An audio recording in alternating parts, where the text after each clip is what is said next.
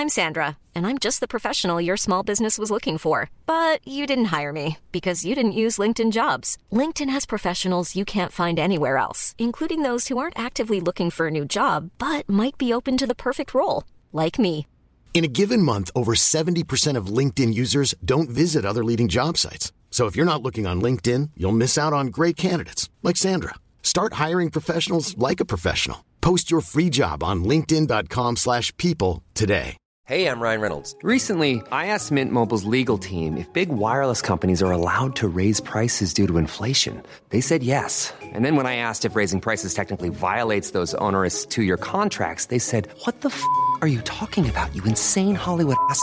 So to recap, we're cutting the price of Mint Unlimited from $30 a month to just $15 a month. Give it a try at mintmobile.com slash switch. $45 upfront for three months plus taxes and fees. Promoting for new customers for limited time. Unlimited more than 40 gigabytes per month. Slows. Full terms at mintmobile.com.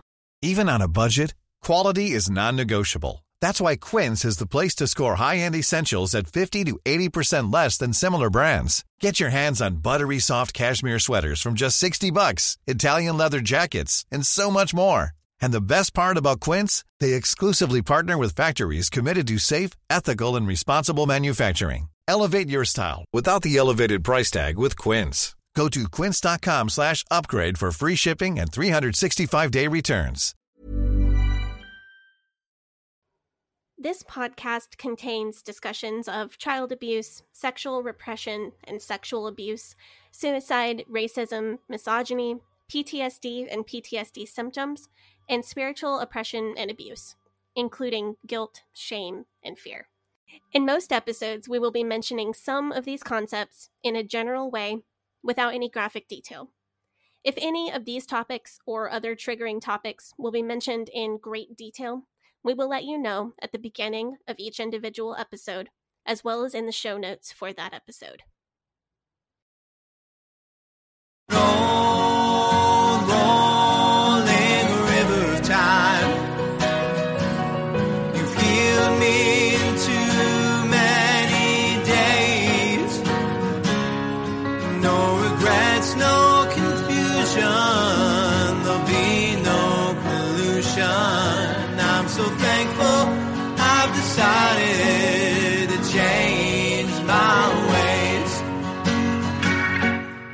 Welcome back to the Leaving Eden podcast, and my name is Gabrielle Hakomen, and I am here with my co-host. Hi, I'm Sadie Carpenter, and I just wanted to say happy Pride. Happy Pride, Gavi. Happy Pride to all of our listeners. Yes, happy Pride to everybody listening to our show because it is now June.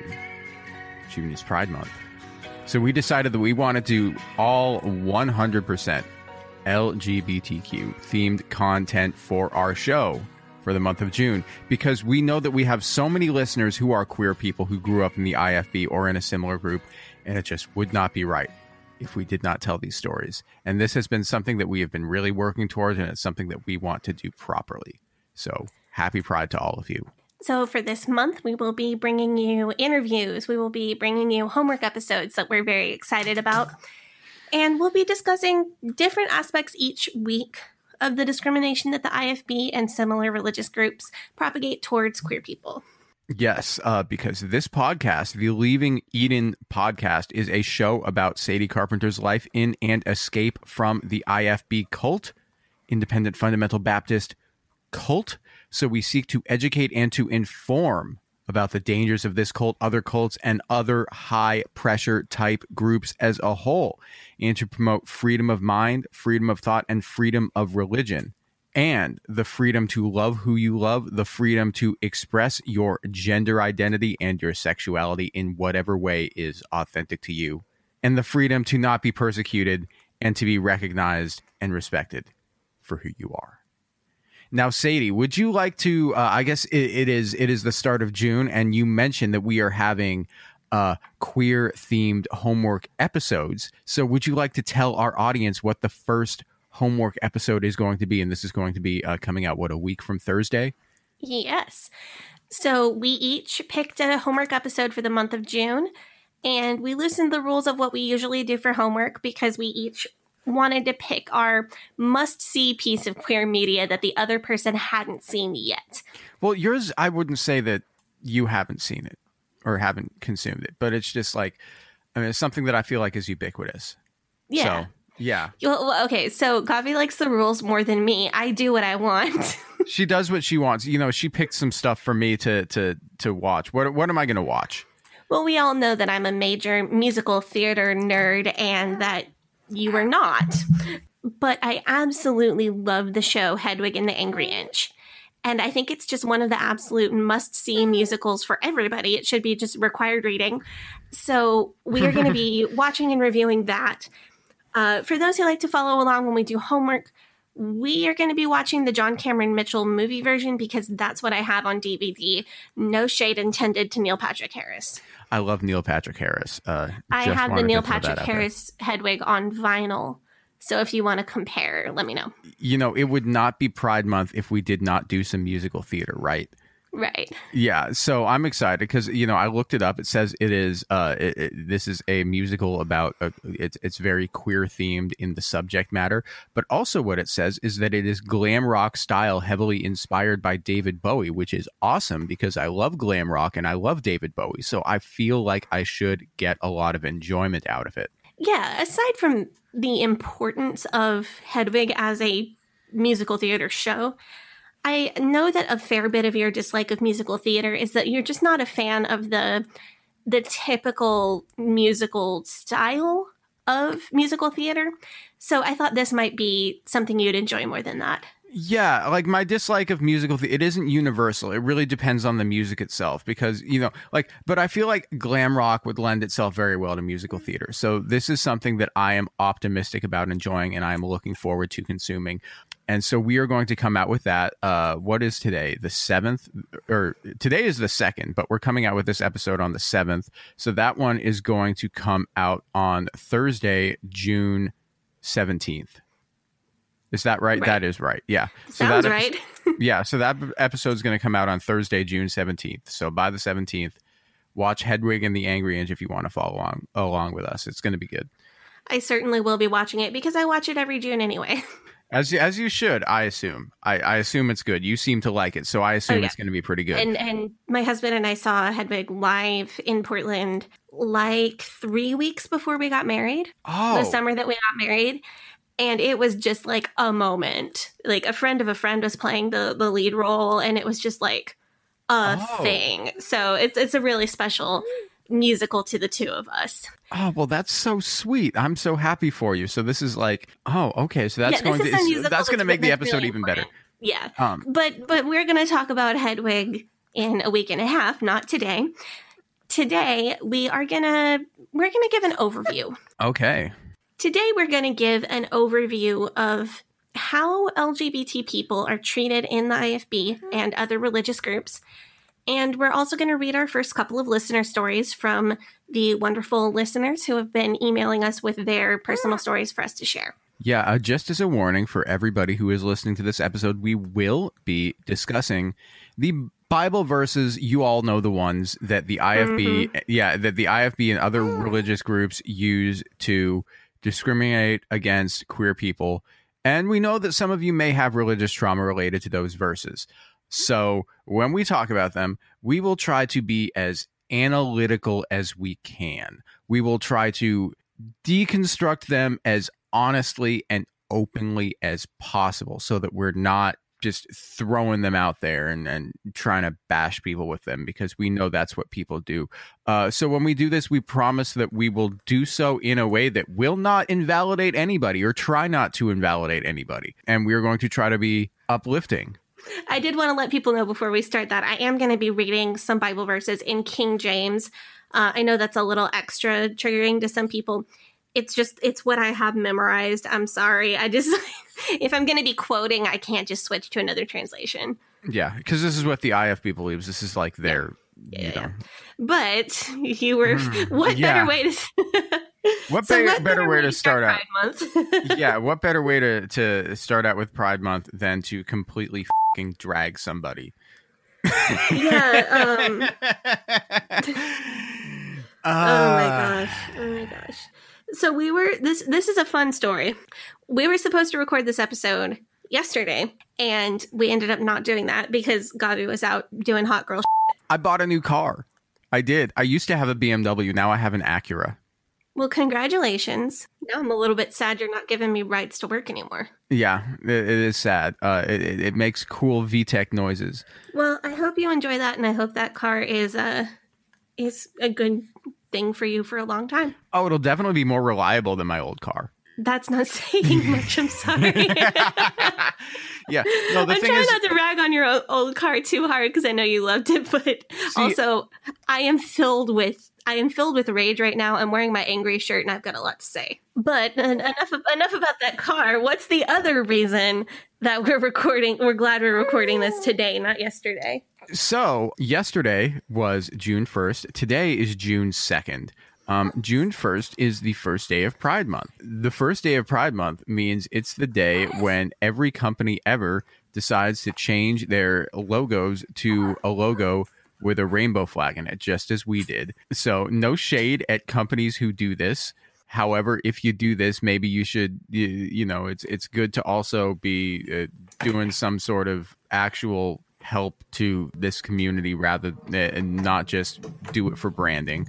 But that also means that a lot of people get very triggered when they see companies changing their social media to rainbow logos. The one of the hosts of another ex IFB podcast Should who we tell them which podcast it is? I I feel mean, like I don't weren't. feel the need to say it because they can just go on our Twitter and find out. yeah.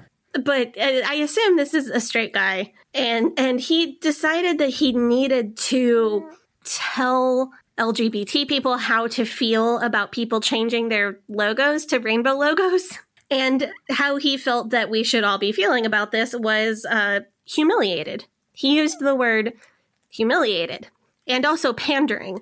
Used pandering a, a whole bunch. Yeah.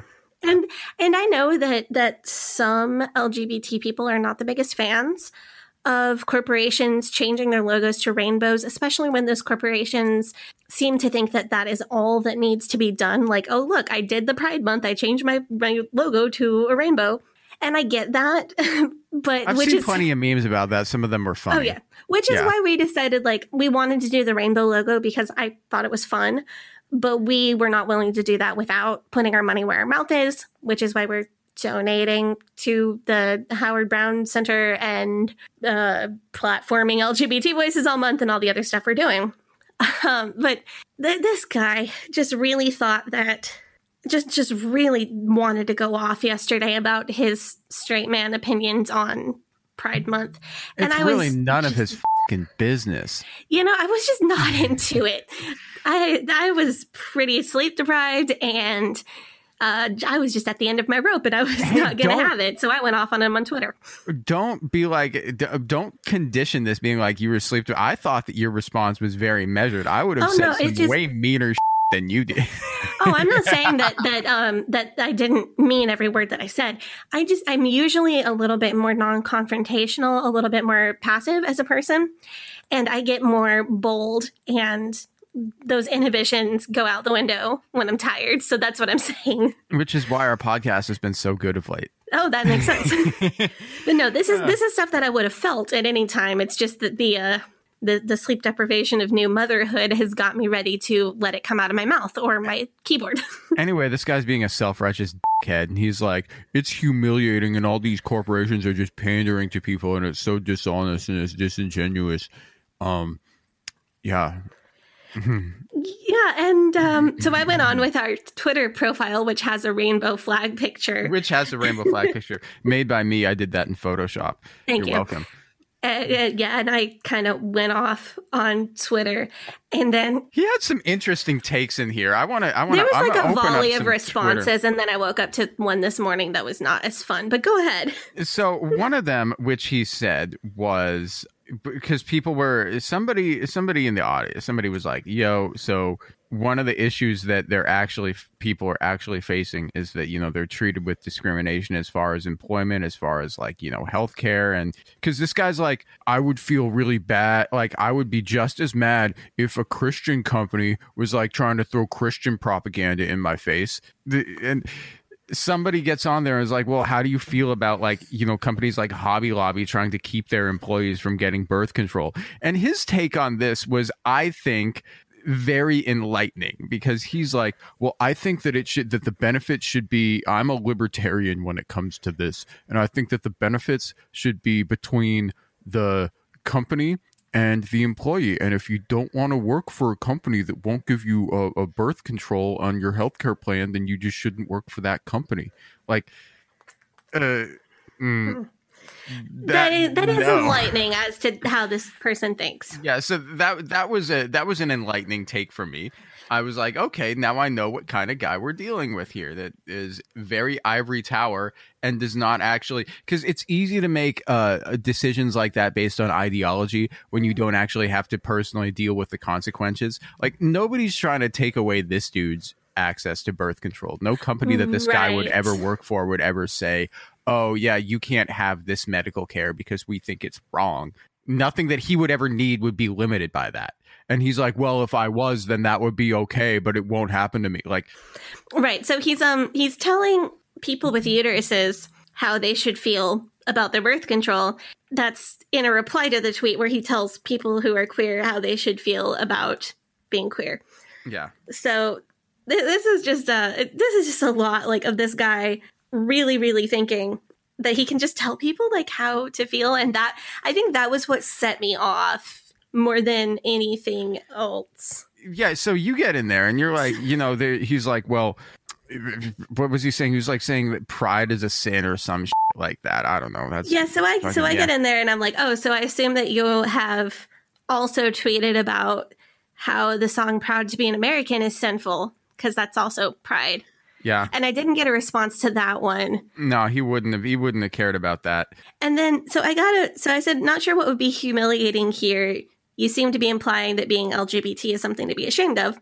And he responds, it's humiliating that corporations try to validate any group of people by pandering to them as if LGBT people aren't confident enough in their own existence without a rainbow logo. Okay, so like I think that here's what I'm thinking here. I think that this guy assumes that every gay person or every queer person equals the dudes dancing on the pride float. Like that's my that's my take here is that he's like, okay, there's some like I I've seen some like greased up dudes with like just super jacked six pack abs, you know, dancing like 99% naked on this pride float. Uh clearly Yeah, like there's a lot of glitter. There's like Yeah. frog and lasers. yeah. Yeah, and, and He's like clearly they're very confident all of them. Yeah. clearly they're Mm. conf because like body confidence is the only kind of confidence. Yeah. Right. Okay. Yeah. I'm just so I I mean I commented I commented back and this and this is where it kind of gets dark. So sorry about that to our listeners. Yeah, this guy's a dickhead. I'm I'm not I'm gonna say that. I will say that. I'm not even gonna bleep dickhead on the version. You You, can what? hear me call this guy a dickhead. you know he's what? a- Go ahead at Yeah. this point. Like I feel like I've made my position known and uh, I'm not going to go back on it. No, you So- shouldn't. So I tweeted back uh, the suicide attempt rate among trans people is nearly 10 times the, the national average rate, Which is alarming. but go off about their confidence, Yeah. um, which is true and alarming and hopefully something that we can work on Do you want me to read the next one? Yeah, I would Or would say, you like to? Oh, I'm not going to read it. You go ahead. Okay, I'm I'm going to read say. the I'm not going to say Trigger those words with my good Christian mouth. trigger warning. I'm quoting words from uh, uh yeasty butthole. Uh, uh, let's see. feel like- So here's his response. That's he's like, um, that's because gender dysphoria is a mental disorder, but still, it takes confidence to rock heels as a man. High heel shoe emoji. Mm-hmm. And then he goes on to say, Show me an LGBT person who has actually greatly benefited from Microsoft's rainbow logo. Just one. Yeah. So, th- like, do, do you want to go first or should I? You could go first because you, you know, I feel like you got more stake in this than I do. I'm just here, like, oh, being like, this guy is a, a fucking asshole. this guy. So I have been sitting on this for a while, but I'm getting real fed up and frustrated with Christians who will walk the line and never come out and say, I support and affirm LGBT people or I believe that being LGBT is a sin. Like I have I'm real fed up with Christians who will not come out and say one or the other. If you feel like you don't know the answer to that question yet, well then stand up for yourself and say, I'm still praying about this. I'm still discerning. I'm still studying scripture. Fucking grow a pair and be honest about where you are on this issue. Because I have more respect for a Christian who says, without hate speech, without hatefulness or being threatening at all, who says, you know what, I do honestly think this is a sin. However, yeah, I don't support infringing on anybody's rights or hurting anybody. I have more respect for that person than I do for a middle of the road Christian who will not come out and say what they believe either way because they feel like they're going to lose half of their audience either way. I, I don't have I don't have respect for that. So I guess I have to respect this Twitter guy just a little bit for going full mask off with the transphobia. Yeah. Uh, because I, as sh- as that is, the what he said, I would rather him say that than continue to mislead potential queer members of his audience into thinking that he is uncommitted or that he's middle of the road. Let's be real. If you're a, a queer person, you're probably not listening to. That's oh, true. Oh, did it, did I just say the oh name no, of the? I mean, you I'll accidentally it. did. Yeah. I feel bad for people who come out of the IFB and come out as queer and feel like their options are all of these forms of media that will toe the line on validating LGBT people and not fully do it because they're afraid that they're afraid to make a stand because they want to keep both sides of their audience. Okay, go ahead. Your turn. So yeah, I, I'm hundred percent with you there. Where you know just, but here's I, I want to go into actually and just and take apart what this guy says. So the first thing that he says is that gender dysphoria is a mental disorder. So technically, right now, gender dysphoria is technically classified as a mental disorder. However, and this is a big however, what 50 years ago, homosexuality was qual- was qualified as a mental disorder, right? Right. I believe so, that's, yeah. That's true. and illegal in England uh, about yeah, six and, and years ago. illegal. You know, it was it was. I mean, I'm not saying that everybody's treating gay people great now, um, but it's a lot better than it used to be. Uh, I think we could say that. But it technically used to be qualified, like classified as a mental disorder. Now we know that it isn't. And like, what is? uh, uh, Say this is this is a mental disorder. What do they say that the treatment for this mental disorder is? If you go and look up what is the treatment for this mental disorder, the treatment is to basically steer into it, right? the treatment is to Yeah. transition because that's what you need. The treatment is to transition. So maybe it's not actually a mental disorder. Maybe it's an actual identity, and this is just what you do. You know, so right. there's there's, and I am fully confident that in a, that in some amount of years, it's not going to be treated as such. I mean, the the comorbidity of people with quote unquote gender dysphoria as a mental disorder, uh, which I, I personally do not accept that it actually is. It, with with other mental illnesses is very high, not because these people have something wrong with them, but because society is telling them that there is something wrong with them. That is that is the the the takeaway there, and that is why the suicide rate is high, not because there's something wrong with these people. It's because people are telling these people that there's something wrong with them and people are not accepting them as people. So uh, that being uh, so that being said, I want to go into the second part of this tweet where he says, uh, "Show me an LGBT person who has actually benefited from Microsoft's rainbow logo." So I'm not going to talk about Microsoft. I'm going to talk about a different company. Okay. Okay. Um, and the company that I am going to talk about is an automaker. This automaker is called Subaru. You've probably heard of them. They sell a lot of cars, they sell a lot of wagons to people. Uh, They're very popular, especially where we live. But this is a this is a 100% true story that in the 1990s, uh, Subaru was trying to they they were not where they are today. They did not have the stake in the car market that they have today, and so they were trying to figure out okay, who's buying our cars? How do we sell more cars to people who actually likes our cars? And they basically they did uh, uh, extensive market research in the United States, and among other groups of people one group of people that they figured out was buying their cars like in outsized numbers was lesbians. And this is true. They figured out that lesbians were buying Subarus more than other cars. Um, and like at a greater rate than um, than other customer bases. And so they were like, okay, how do we sell more cars to lesbians? I know this is this seems very cynical, right? Yeah. Um, so one of the things that they did was they were like, what we are going to do is we are going to put in our marketing, and this was in the 1990s. So they're like, we are going to put in our marketing women who are coded as gay.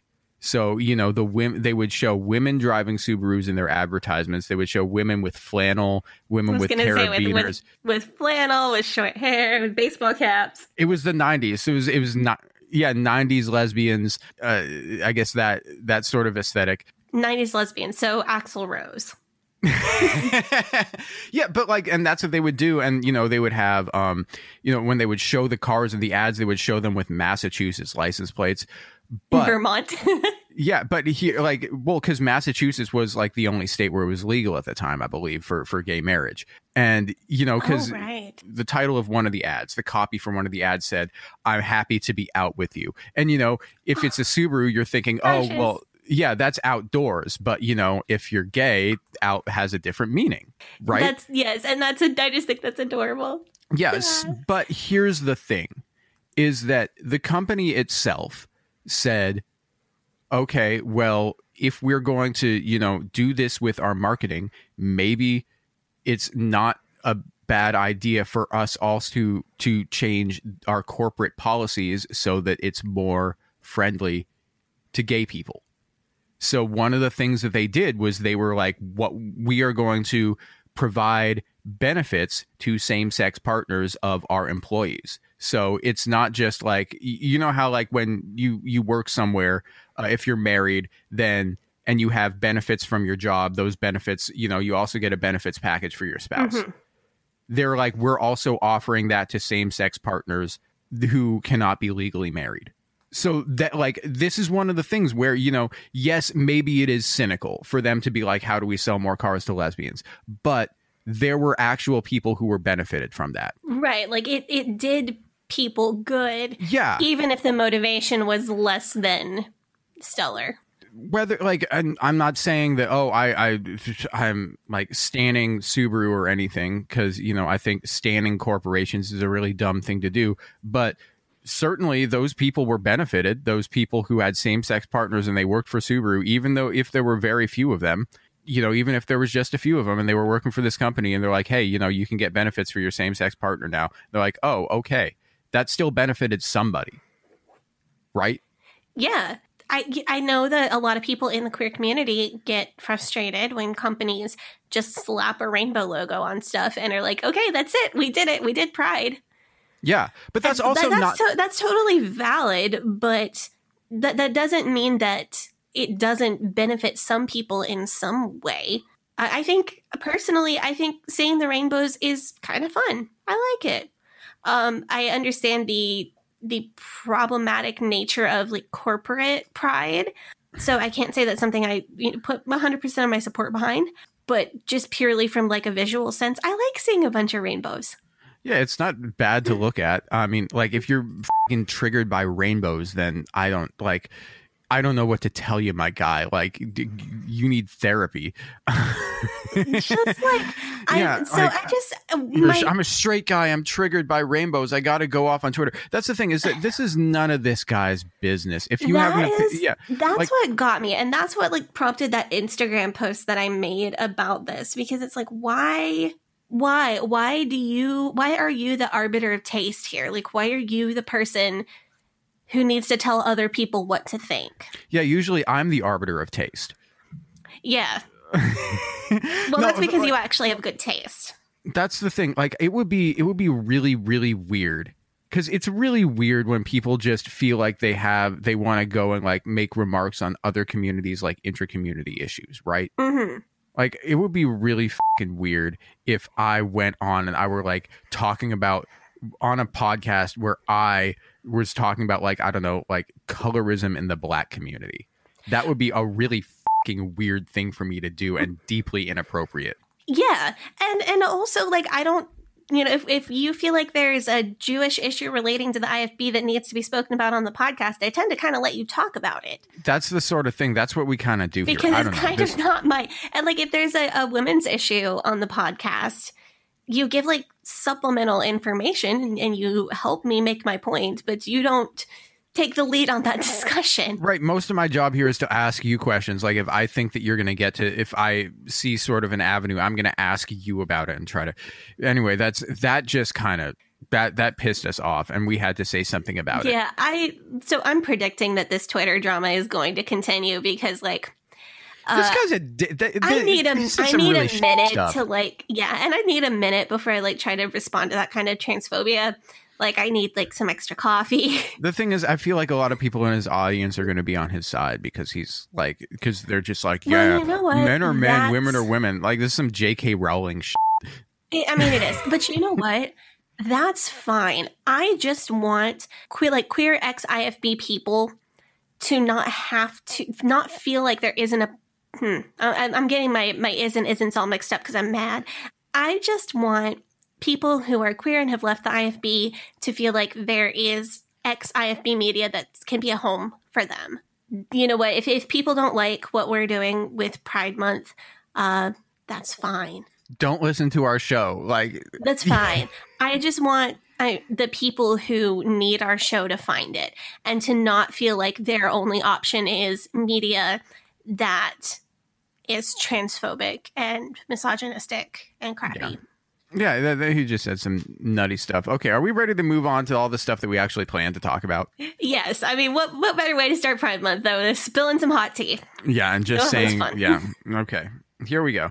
So we were actually, this is how we planned to start our episode, but you know, we had to put some other in front of it uh, because why not? Um, so what are we gonna do?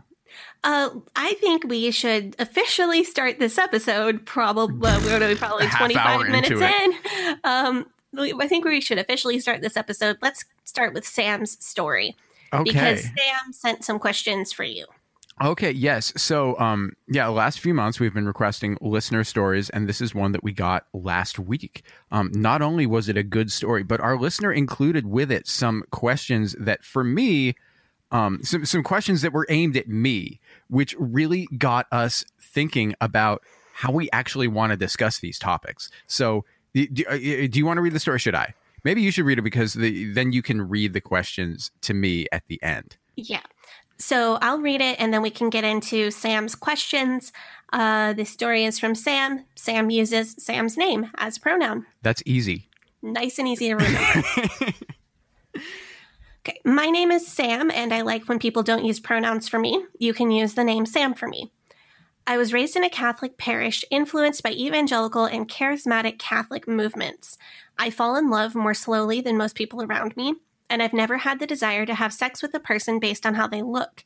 I do feel the desire to be friends with people who look cool and interesting, or who are funny or charming. I fall in love with people whose personalities are attractive to me and who have compatible lifestyles, people I feel comfortable around. I rarely have the desire to have a romantic relationship with someone. The circumstances and the person have to be just right. I have never fit comfortably into any definition of what an American woman is. I am grateful that my CCD didn't prioritize married people above single people or people in consecrated life. Singleness wasn't a, a season to struggle through, but a way of being that held its own joys and special gifts. Romantic love wasn't the ultimate love and shouldn't be the focus of everyone's existence. Some people are called to act more strongly on romantic love, and some are called to follow their hearts to their friends, God, the earth, or other worthy things. This theological concept has been very useful to me, and a lot of times when I feel like something is wrong with me for not having as much romantic love in me as other people, I fall back on this teaching and remember all the other ways that I express God's love as a unique creation. I really do believe that humans have the mission to love ourselves, our fellow humans, and the whole world, and that this is the highest calling of anyone who believes in a God who is love. I have always been fascinated by the sections of the New Testament that mention Christians as a new kind of family that doesn't prioritize marriage, gender division of responsibilities, or sex. The gospel passage where Christ talks about the special insight eunuchs have into God's love is important to me, as is the famous love is patient, love is kind bit of Paul. Sorry, Sadie, I don't memorize Bible verses, lol. That's fine, Sam. Uh, when I got to read that passage of Paul as a lecturer is one of the few times I've had a transcendent religious experience. I was having a hard time understanding my place in the world and felt lifted up, cherished, whole, and full of light as I read about how love can bring us beyond ourselves and our own concerns into a larger humanity where we are cherished because of our fam- because of our fragility and strangeness. While I was growing up, the Catholic Church was emphasizing the theology of the body, which is the idea that if we are created in the image of God, then we can learn about God by looking at how our bodies are made. This has been used to justify homophobia because if tab A goes into slot B and that process makes item C, then that must be how it's meant to go. Anyone who has put together IKEA furniture knows that is not the case. it's also used to justify transphobia because if God made my body, I shouldn't change it. Strangely, this philosophy is not applied to people who get laser hair removal or LASIK. Point for Sam. Uh, I drove deep. I dove deep into this theology when I was trying to understand my place in God's plan, and it has a lot of value for me when it doesn't center the body society views as default. God created us to be tiny, vulnerable, stinky, noisy babies, and God created us to get old. God created us with physical and mental differences. God created us to be the only spe- the only species that needs to do a barrel roll in the process of being born. We are a species that is built to need to rely on each other from birth to death. God didn't create gender roles or stairs or classrooms where you have to sit down and shut up for two hours. But God did create humans who don't vibe with those things, and who are we to question the will of God? I feel so blessed to know things about God that cardinals and bishops won't know until they start listening to queer and trans people as sources of theological wisdom. Beautiful. Wow. Just just beautifully written. That was that's a great letter. That's a great letter. I really like that we got to start off with that one because it's just going to set the tone where we're we're not just going to go straight into trauma, trauma, trauma, trauma, trauma. We're going to try Yeah. to be empowering with this. Right. And like people have trauma, we're sharing those stories. They're totally valid, but I thought this one was just so beautifully written to start up to start off with. Yes, Sam, thank you for sending us this letter. We really appreciate it. We so think it's Sam great. uh, finishes up with some questions. Sam says, I wonder if Gabe would be willing to answer these questions queer people of faith get, which I have thoughtfully adapted for him. Okay. So you want to you want to start with uh start with those questions? Sam, so if you are listening to this episode, uh, we really appreciate that you sent these questions is because in because it makes me think about what kinds of like generic ass questions queer and queer religious people get asked in situations like these. And so to me, like because we've got interviews coming up, right? And so it's making me like, huh, am I listening to the same am, am I asking all of these same questions to people in interviews because I don't know that they're like you know, I ask these questions, they're like, uh, you know. but like it actually gave us stuff to think about and actually gave us stuff like about what we want our content for this month to be. And you actually helped us make our show better. Yeah. Thank you. Yeah, thank you, Sam. I think it's really valuable to hear these kind of questions turned around on a cis straight man.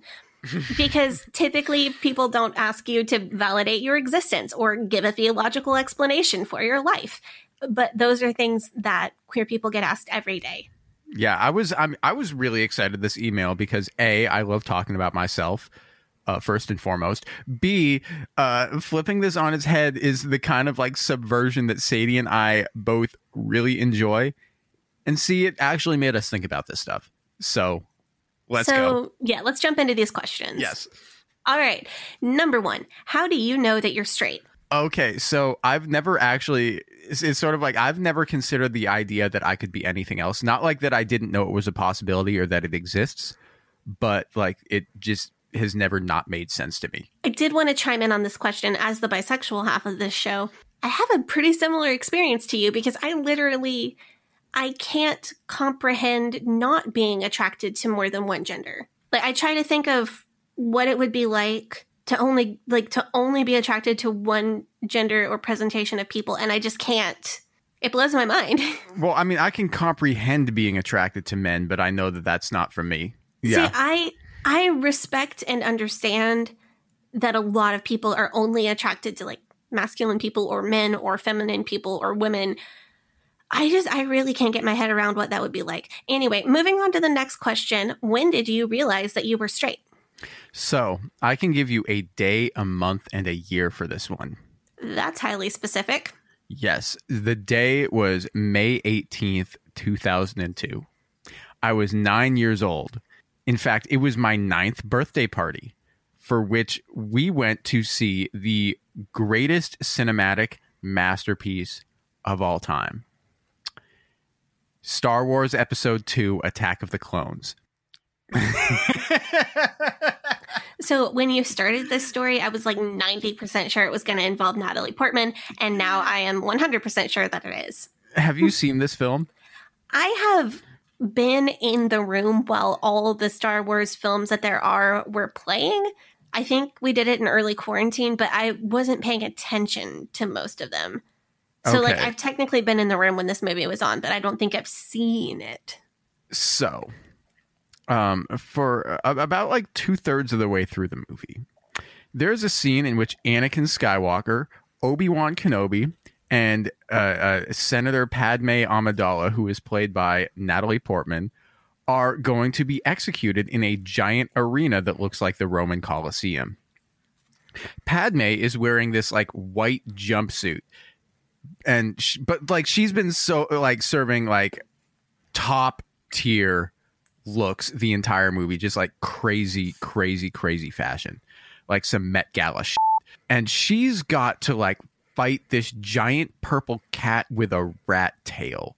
So she climbs up this pillar, and then like the cat climbs up after her and like uses his claw to rip open the midriff of Padme's jumpsuit. Um, and I'll tell you, like Padme never missed ab day at the gym. And that's how I know I was straight. Like it was just like I, I was watching this movie. I'm like, this movie is very interesting. And I'm Okay. not sure why.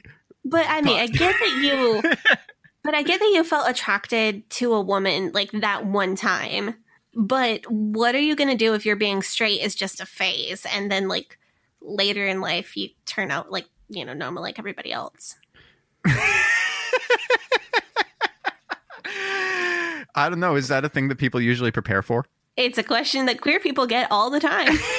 they, so the, the rude. implication, yeah, it is. The implication is that like it's going to be embarrassing for you when you have to uncome out, like when you end up normal like the rest of us. Uh, that's insulting. It it is. Okay, so here's your next question though. Uh, isn't it hard for you being straight in the Jewish community in Portland? You must feel so lonely. I hear the straight community is really small there.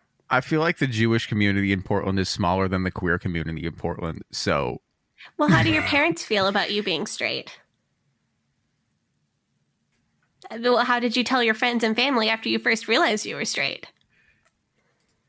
Did it change your relationship with your friends and family when you told them that you were straight?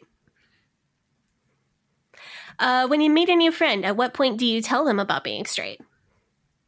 Because I don't know if you ever came out as straight to me. Did you? I think that you just assumed uh, because of heteronormativity. I don't think I assumed. That's true. You don't assume. You're you're above that. Yeah, and also you're fashionable. I'm fashion. That's true. Like, I feel like I don't think I assumed that you were.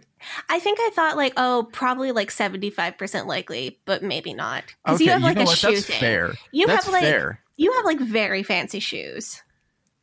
I do. Um, so- But yeah. they're straight guy. But they, like at the time when we met, they were straight guy fancy shoes. They're basketball shoes. Okay, yeah. You also have gold platform boots though. That's actually true, though. That's that's um. So Fair. so I feel like assuming your sexuality by your footwear is not really um might not be totally accurate with you. But uh do you really think the straight lights lifestyle glorifies God though? What do you think God thinks about straight people? Yeah, so I can see how all these questions are really intrusive and insulting to people. Yeah, I I can tell these questions like they feel really uncomfortable and they put you on the spot a lot. And the purpose of this wasn't to torture you as an effigy for all straight men or for all religious people, but I think that turning it around on you that it really shows that these are awful questions to ask. They're so intrusive. It's like explain yourself and your existence so I can decide if I like you or not. Um, Mm. and, and it's also like thinking that queer people owe you something, like they owe you an explanation for literally everything in their lives and these incredibly personal questions that you can just like ask. Well, I think it's pretty obvious that the IFB and other religious groups have a lot to say about queer people. I grew up myself hearing a lot of sermons about the homosexuals and how they are ruining our culture. I think I started to understand what being LGBT was around the time I was 10 or so.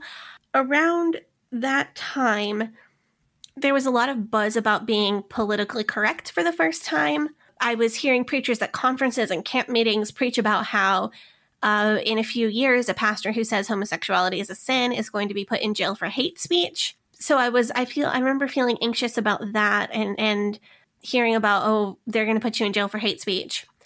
But at that age, all I had ever really heard about was gay men. And I wasn't aware until much later that women could be queer, women could be lesbians, and I definitely was not aware of bisexual people at all. Yeah, so here's one more thing that I wanted to throw in there because this reminds me of a conversation that when your dad was visiting that we had when we were talking to him about all of the stuff that we were planning on doing. One of the words that we kept using was queer because you know that's just the word that people use now. It's not a it's it's it's not a derogatory word unless you're using it as a derogatory word. But one of the things that he was saying was that he had a lot of difficulty using that word because of how often it would be used in a derogatory manner. because in in his lifetime that's been mostly a negative word and he's he has a hard time breaking the association of that being a word that's used to hurt people Yeah, now it's just like a, a sort of catch-all.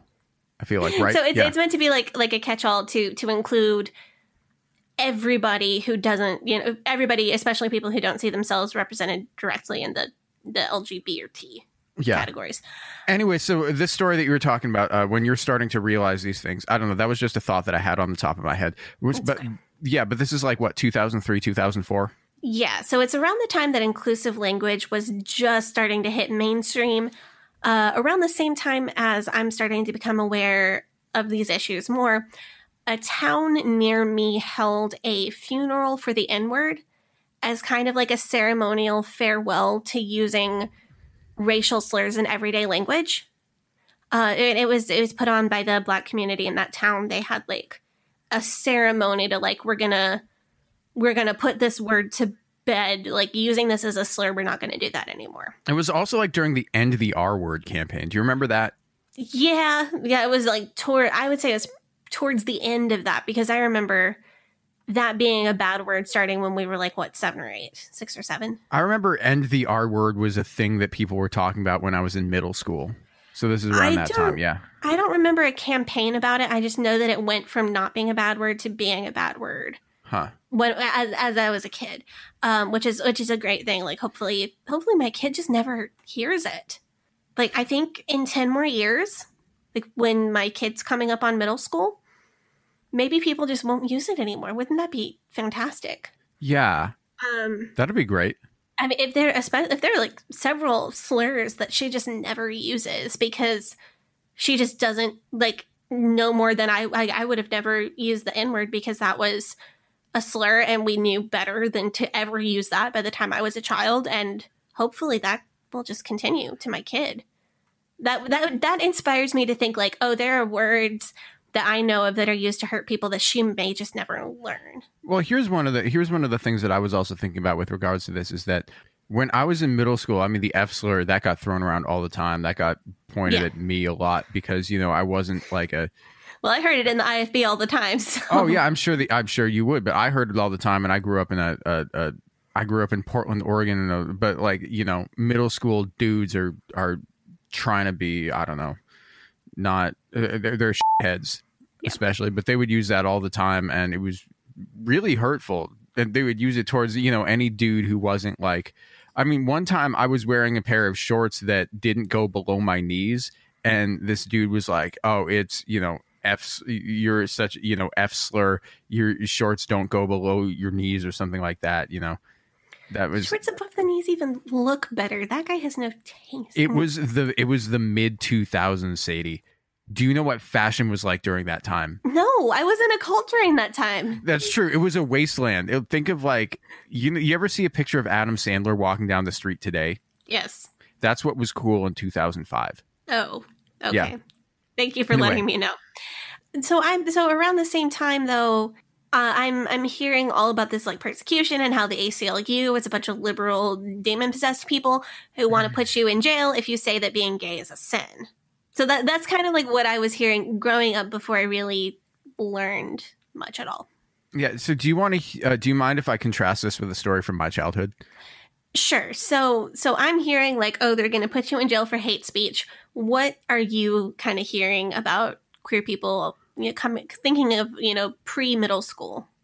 Yeah. So, and this is something, this is an experience that I want to give my parents a lot of credit for. So, when I was probably in about first or second grade, the Boy Scouts came recruiting at my school, and I thought that they looked really cool because they had uniforms and badges and patches. Um, I liked going on camping trips, and so I asked my dad to take me to a recruiting meeting, and like half the boys from my class went. I think it was like in the afternoon or the evening. Uh, but like half of the boys or, or most of the boys from my class went. And of course, I wanted to join because, you know, it seemed like this, you know, this cool club. And so on the way home from, and they gave me like a, like a, a, a little patch or something. They're like, yeah, this is the first thing that you've gone to. This is your first patch. And I'm just like, oh, wow. So on the way home from the meeting, my dad's driving. Uh, and he says to me, So, do you know what the controversy around the Boy Scouts is? And I didn't know. And he says to me, So, you know your friend Jonah from your class. You know how he doesn't have a mom and a dad, but he has two moms instead. And I said, Yeah. And he says, So they think that that is wrong, and that if your friend Jonah wanted to join, then they wouldn't let him. Do you think that that's fair? And of course, I said, No, of course that's not fair. And he says, So do you want to join a club that is going to exclude people like that? And I said, No. And so instead of doing that, and this is a true story, instead of doing that, he and like the other dads um, of the other boys that were in my class start, tried to start our own like scout troop type organization, which fizzled very quickly. But still, I like I, I guess this is like emblematic of the major gulf between our upbringings. But that that was my experience, sort of learning what like gay people were. So, but you knew about Jonah and Jonah's moms before that. So it sounds like there wasn't really a time when like you were you don't really remember like a moment of some people are straight and some people are not.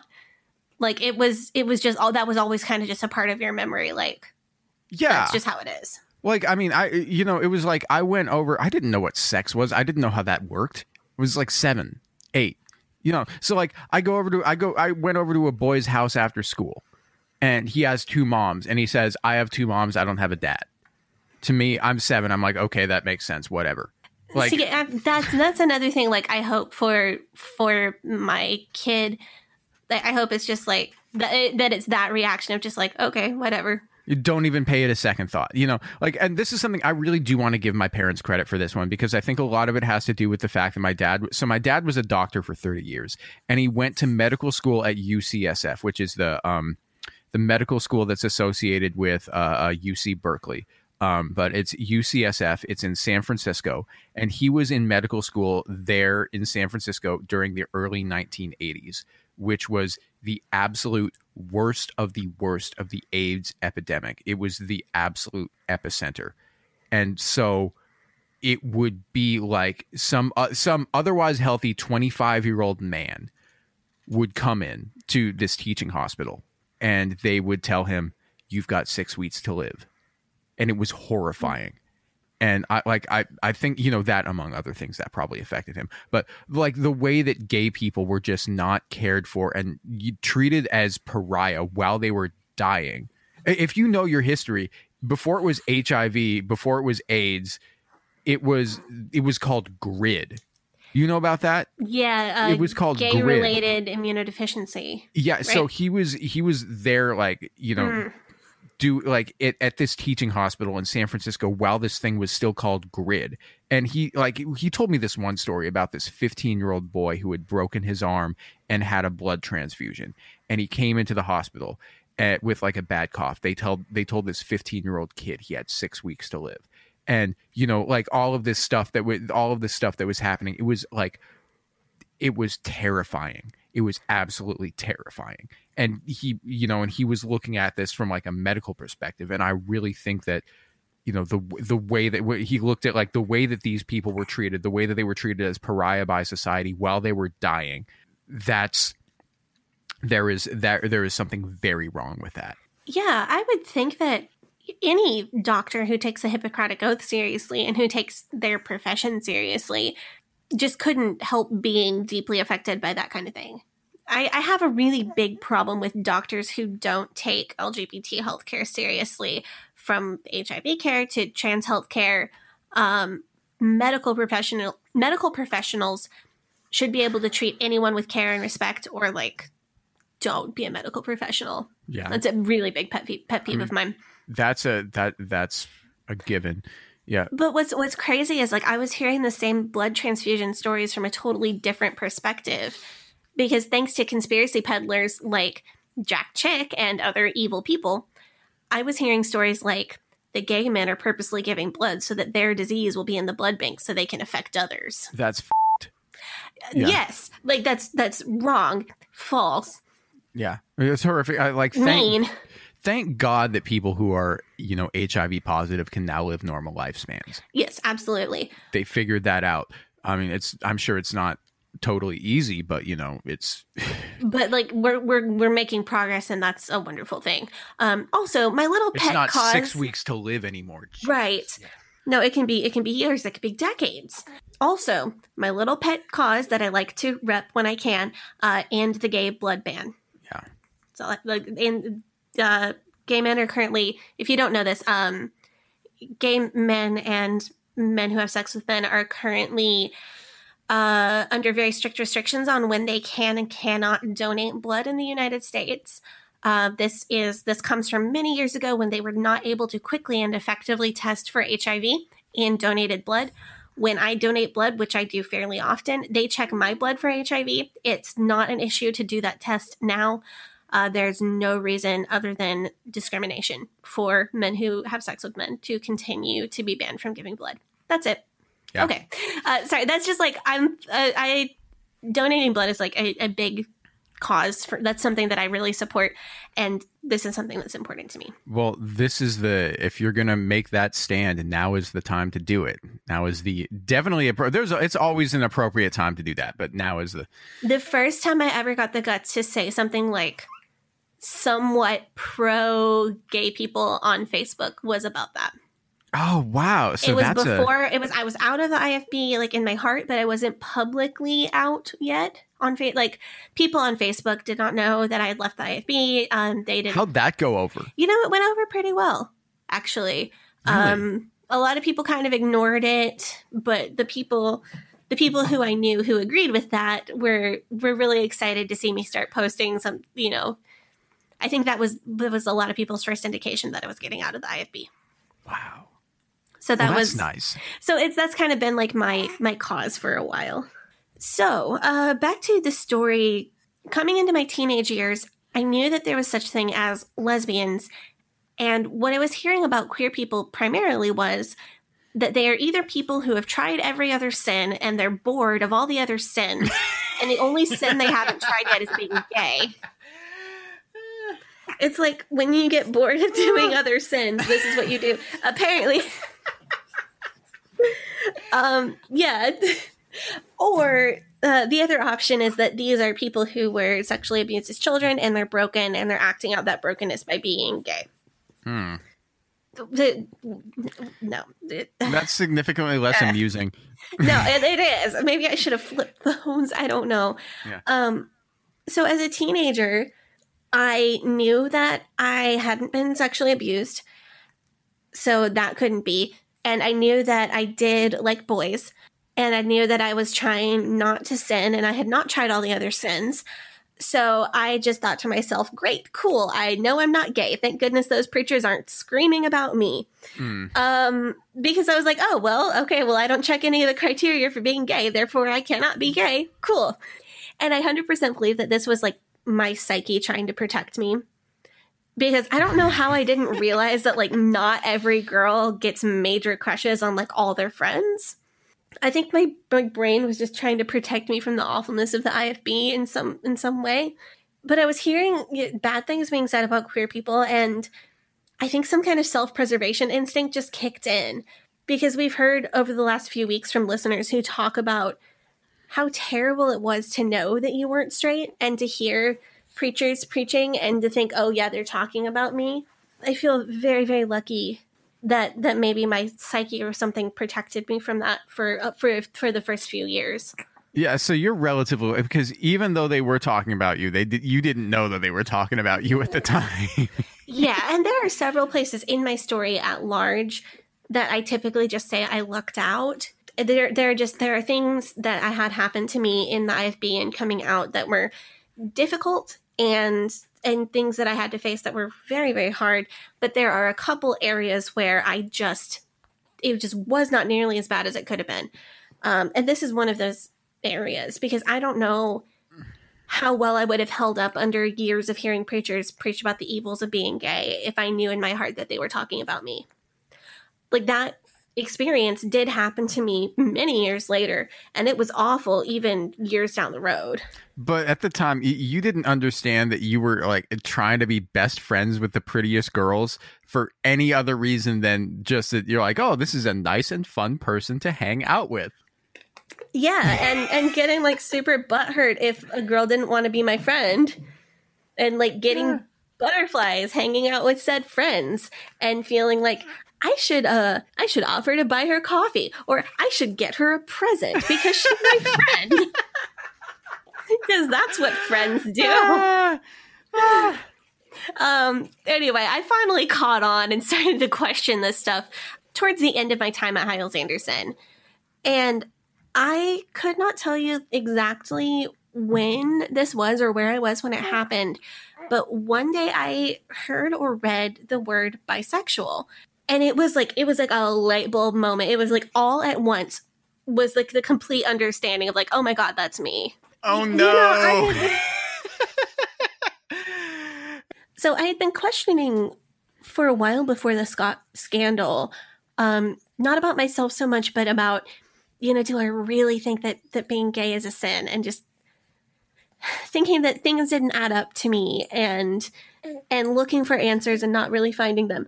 Uh, but I know I didn't figure out anything about myself until after the Scott scandal, because August of 2012 is really the tipping point for me between I have a lot of issues with the IFB, but overall it's good.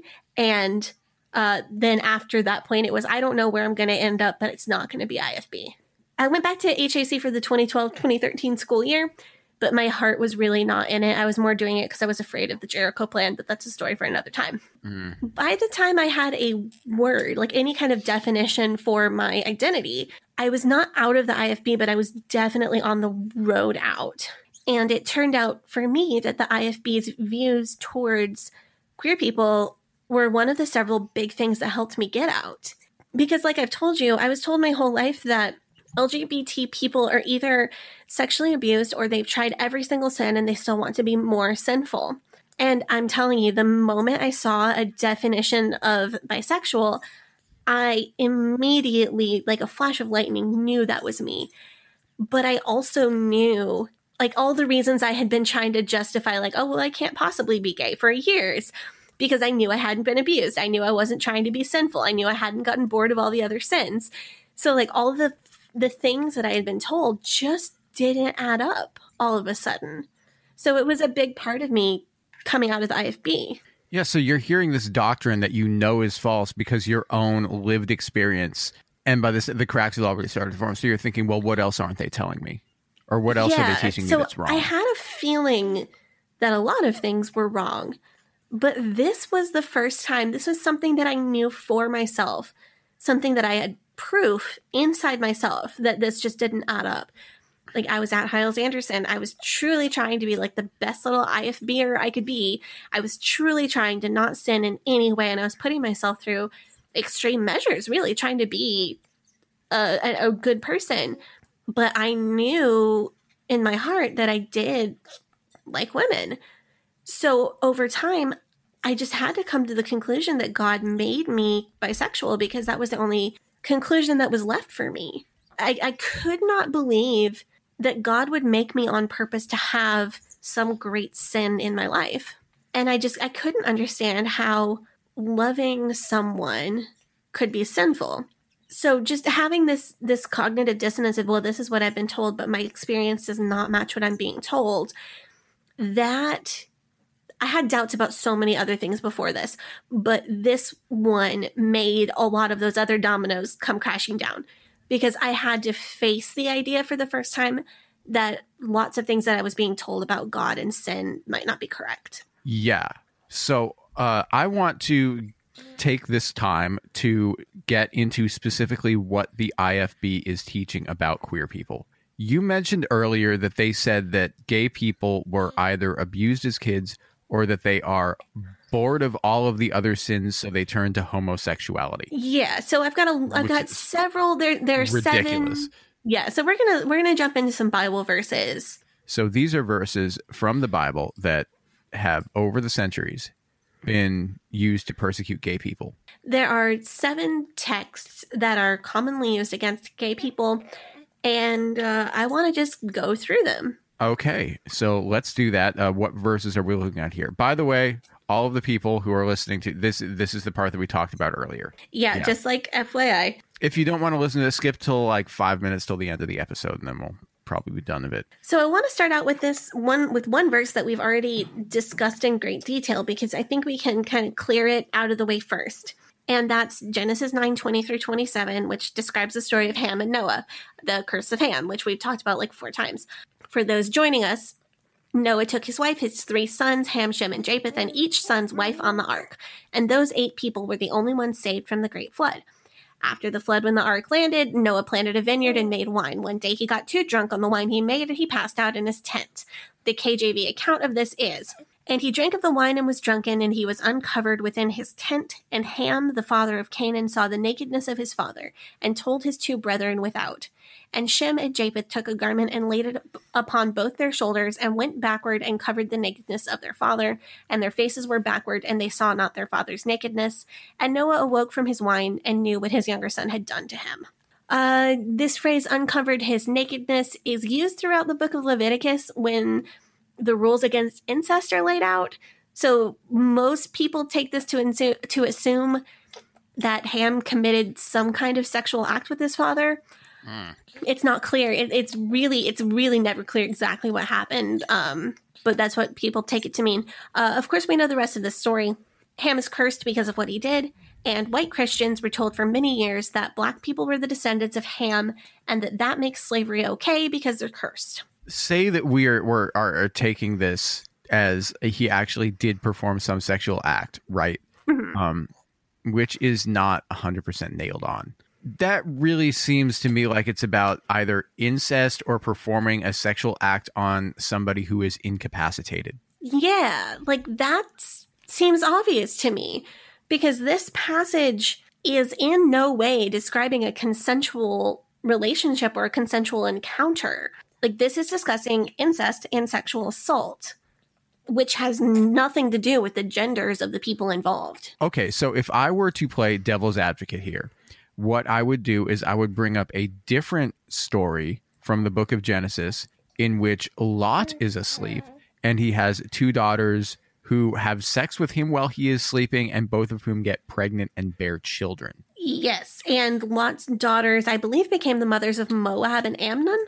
And aren't the Yes. tribes of like the Moabites and the Ammonites like both villains in the rest of the story? Yes, that's that's actually true.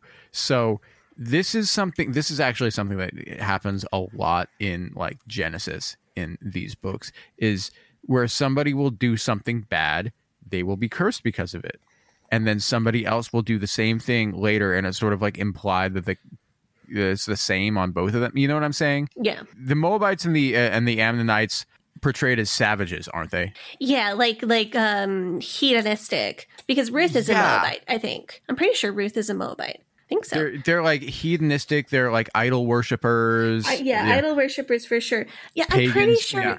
Yeah. Ruth is Ruth is Moabite. Anyway, um, this is the same crime. Like Lot's daughters committed the same crime as Noah's son did. Like the crime is sexual assault. Spoiler alert: I do not believe that consenting sex with someone of the same gender is a sin. Uh, but I do believe that sexual assault is a sin. I know this is probably real surprising to y'all. Yeah, so according to the book of Genesis, if you rape your father while he is sleeping, all of your descendants will be savages, which is good to know. Yeah, you know, uh, the the story of Lot's daughters, it wasn't as focused on in my IFB experience, but when it came up, it's not like they were treated kindly. Like it was presented as a as a great sin Yeah, that they had done. there is a lot of incest in the book of Genesis. Like Yeah, that's true, and it seems a like a lot of incest. and hmm. like breaking the the specific mosaic laws on incest are is considered a crime but both of these two examples that we've talked about so far like consent is the main issue. And then that makes a lot more sense to me than this being about queer people. But let's get into the next verse. Um this one's actually a set of verses. So leviticus 1822 and leviticus 2013 they're they're the same. Leviticus 18 and leviticus 20 list the same rules in different words so it's like the same verse in two different places just different wording but leviticus 1822 it's the well-known verse that reads thou shalt not lie with mankind as with womankind it is abomination Okay, so this is the big one, right?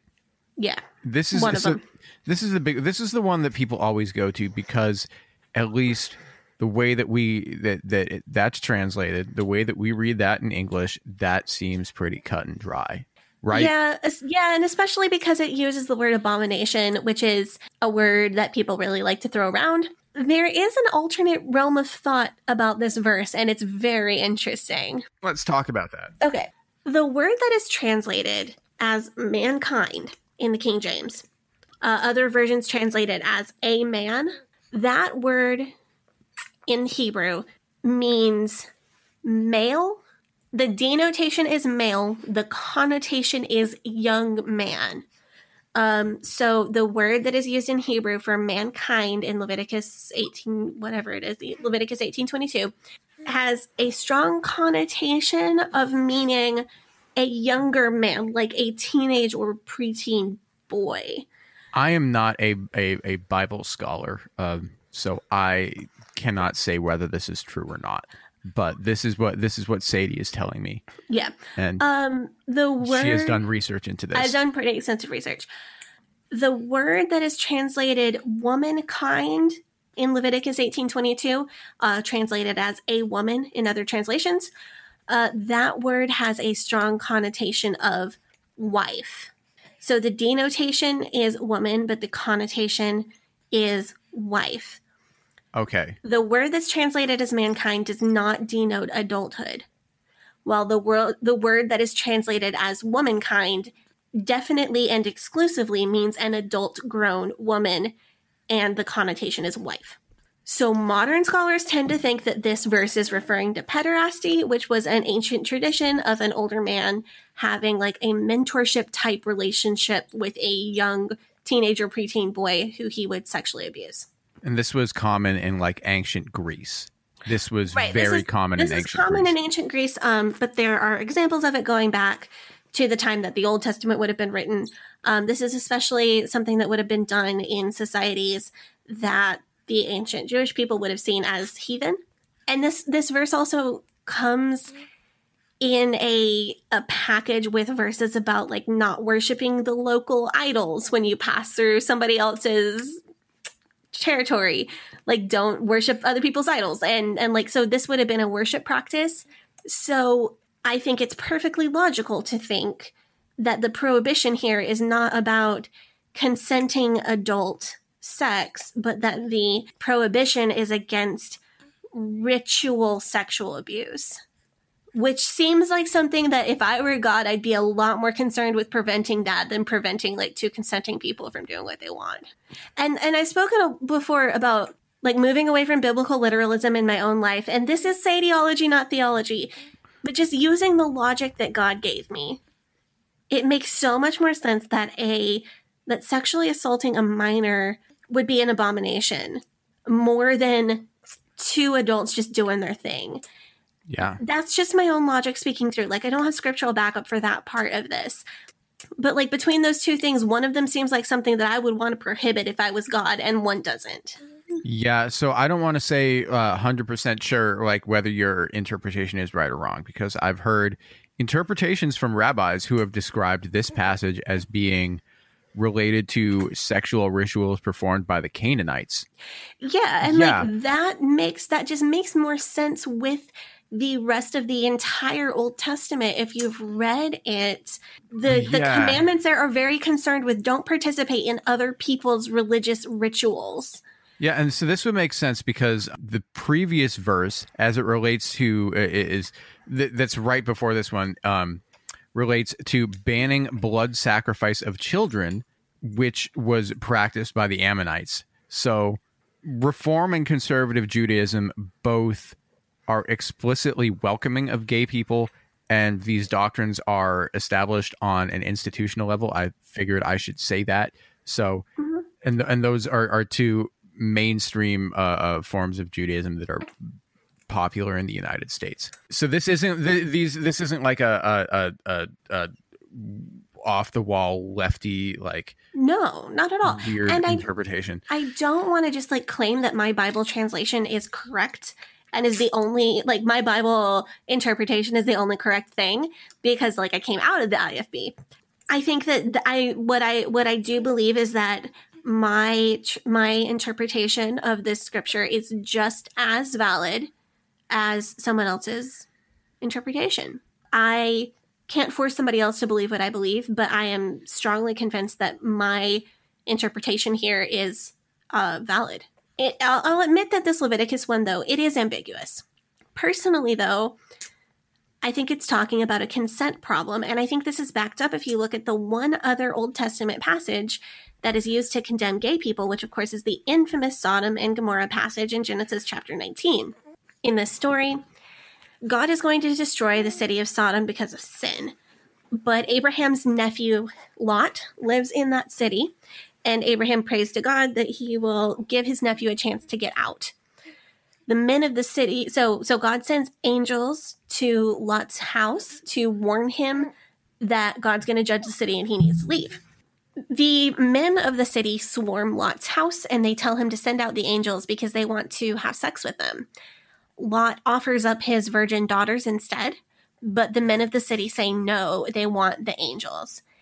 And people take this to mean that the men of the city were gay men and that the sin of Sodom was homosexuality. So I was under the impression that the story of Sodom and Gomorrah was a story about hospitality and that God destroyed the city and saved Lot because they were mistreating strangers, not because they were all gay.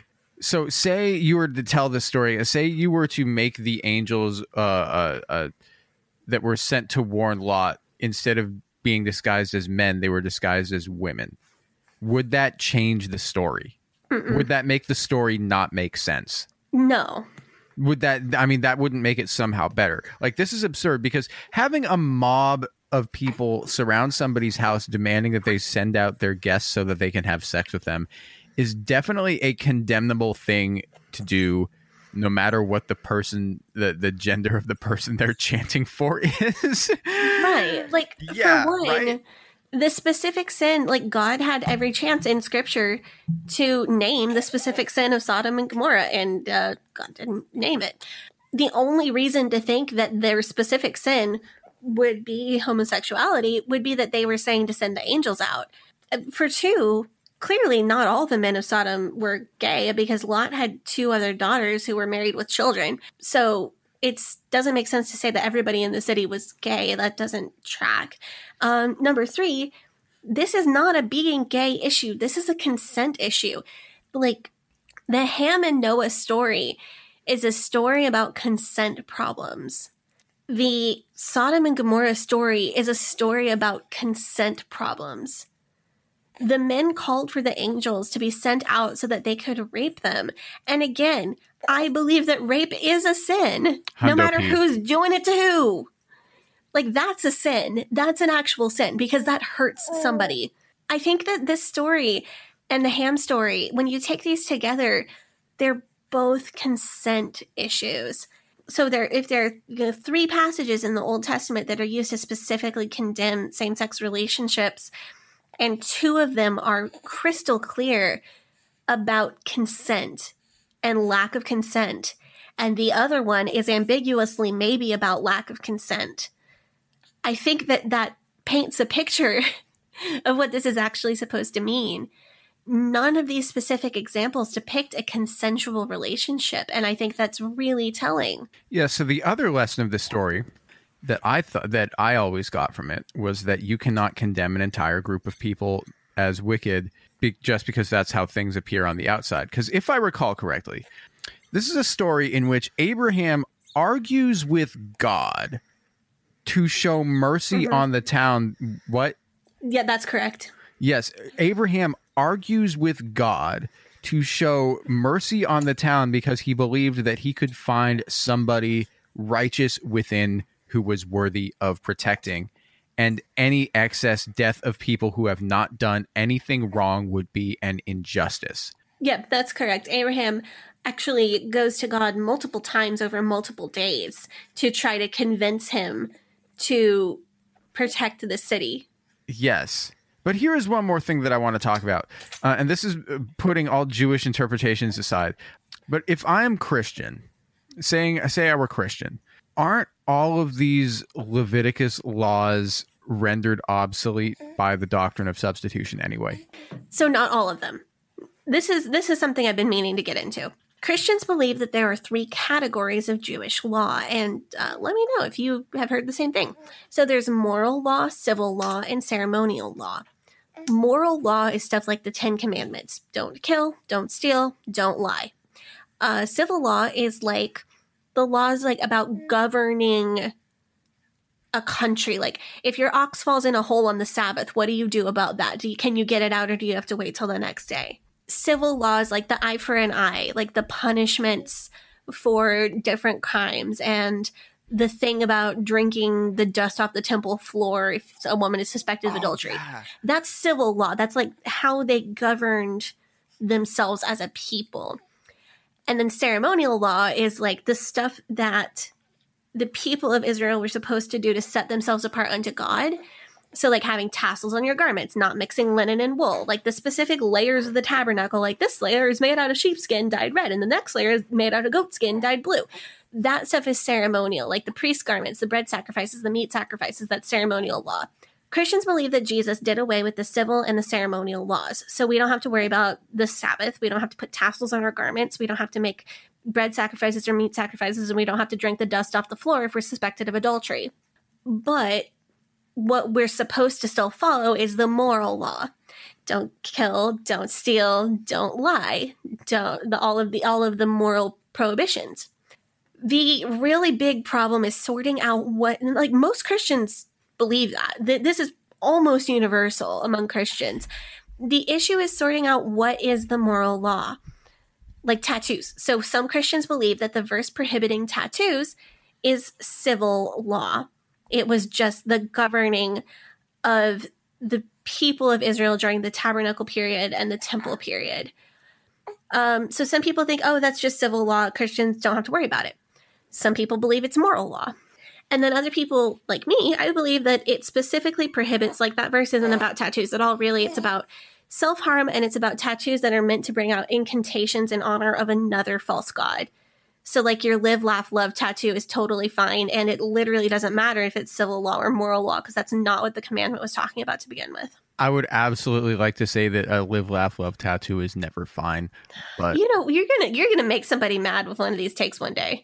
Okay, well, um, that's just my opinion. That's not the official opinion of the show. I think that a live, la- live, laugh, love anything is low key pretty tacky. My shirt says F- the Westboro Baptist Church. Is that tacky? No, that's uh, poignant. it's like one of the only like text shirts that I have that's not a band shirt. But anyway, uh, people tend to make moral judgments about other people. This is this is the thing, uh, coming right off of that. Uh, people Yeah. tend to make moral judgments about other people based on their appearance, regardless. really? of, yeah. Well, I see. I wasn't making a moral judgment. I was making a taste just judgment. There's a difference there, Okay. okay. But people tend to make moral judgments about other people based on their appearance, regardless of what kind of person they are. Anyway, so this is nothing new. yeah, I just I tend to think that two out of the three Old Testament verses that are used to condemn gay people, like two out of the three are very clearly talking about non-consent. So interpreting that third verse in the context of the first two, I think it's fair to say that that these are talking about consent problems, not who you have sex with problems. So should we take up the offering and then come back and talk about some more verses, including the New Testament verses and what we think of them? That was giant Chuck burp. Yeah, let's do that. Spring is my favorite time to start a new workout routine. With the weather warming up, it feels easier to get into the rhythm of things. Whether you have 20 minutes or an hour for a Pilates class or outdoor guided walk, Peloton has everything you need to help you get going. Get a head start on summer with Peloton at onepeloton.com. Hiring for your small business? If you're not looking for professionals on LinkedIn, you're looking in the wrong place. That's like looking for your car keys in a fish tank. LinkedIn helps you hire professionals you can't find anywhere else, even those who aren't actively searching for a new job but might be open to the perfect role. In a given month, over 70% of LinkedIn users don't even visit other leading job sites. So start looking in the right place. With LinkedIn, you can hire professionals like a professional. Post your free job on linkedin.com/people slash people today.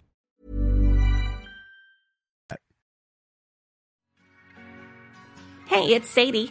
If this is your first time listening to the Leaving Eden podcast, make sure you go back and check out episode one, where we start the whole story. You might also want to check out our cult true crime series, The First Family of Fundamentalism. If you like the show, you can support us by joining our Patreon, where we have extended and uncensored episodes available. You can also join in the discussion in our Facebook group, Eden Exodus. Tell a friend, tell a family member, tell your worst enemy. The Leaving Eden podcast is a fully independent podcast, and we really do appreciate your support. Now, back to the show. So we're back, and before the break, we were talking all about the Old Testament verses that are used to discriminate against queer people. And as we learned, there are multiple other interpretations, and these verses are tenuous at best. I I don't feel 100% confident saying there's no way in the world that these verses are about being gay. But I do feel confident saying that I don't believe that they are. And I believe that there are alternate explanations that make just as much sense as the typical interpretation of those verses. Yeah. Uh, so actually, because we were talking about Old Testament verses, there's one more that I want to bring up, and it's the one that's um, "Men shall not wear that which." Is that the one that I'm thinking about? Right? Yeah, you're thinking of uh, Deuteronomy 22 5, um, which says that a woman shouldn't wear that which pertaineth unto a man. Okay. So what's the take on that? So that verse is the verse that's used by IFB people to mean that women shouldn't wear pants uh, because they take the meaning that to be that pants are a male coded garment and that women shouldn't wear male coded garments and that men shouldn't wear female coded garments. Uh, and that would prohibit, specifically, they use it to prohibit women wearing pants. Um, some stricter people will go as far as fabrics, like men shouldn't wear lace, women should avoid denim. It's not common in the IFB, but I've heard it. There is a there is an alternate explanation for Deuteronomy 22 5. Okay. Uh, Let's hear it. So Deuteronomy 22 5 is in a passage that is all about priesthood and religions of the tribes in the area at the time. And it, it talks about idolatry, it talks about not being deceitful, not being mistaken for somebody who follows a religion of the people around you. And the alternate explanation for Deuteronomy 22 5 is that it's telling people not to wear priestly garments if you're not a priest. So don't the don't the alternate explanation is don't impersonate a priest, which that I think is sense. yeah, which I think is is really interesting. Um, so in in modern times, people have quit using Deuteronomy twenty two five to prohibit women wearing pants, and they've turned right around and used it to prohibit being transgender, which I just I don't think that's the correct take number one because trans women are women and trans men are men uh, so they go. wouldn't be wearing that which pertaining unto a man because they are a man or they are a woman um Yeah, well, you're not. You, you don't believe that if you uh, are of course yeah of course if, if, you're, you're, hosting a different uh, ex IFB podcast. Um, then apparently you don't then- believe that I, are we naming them? No, we're not. then them. apparently you haven't deconstructed from your old cult beliefs that far i don't yeah, think you haven't been deprogrammed entirely. You're still in the IFB in your mind, even if you think that you're not. yeah Sorry, Um, buddy. sorry not sorry not sorry um but this this the alternate explanation for deuteronomy 22 5 is that um the message is don't impersonate a priest which i think is a, a i think that's like that makes sense because people use it they call they say it's about quote unquote cross-dressing Th- that's not prohibited anywhere else in scripture and most of the commandments that we have that are really important are communicated multiple times in scripture. It, and it's weird to me that that one wouldn't come up anywhere else, but that this verse would be like the main focus. And also, why would you feel the need to abide by Deuteronomy 22 5 if you uh, don't have a house? If you have a house and it doesn't have a parapet around the roof, which is commanded in verse 8 of Deuteronomy chapter 22. If you don't sow your vineyard with two types of seed, which is commanded in verse 9, if you wear wool and linen mixed, which is commanded in verse 11, and if you don't have tassels on your clothes, which is commanded in verse 12. So this verse, uh, your drag brunch is not against the Bible. I just I I don't think it is. And and like also in the IFB, it's not uncommon for men who are on the skit crew to dress in drag.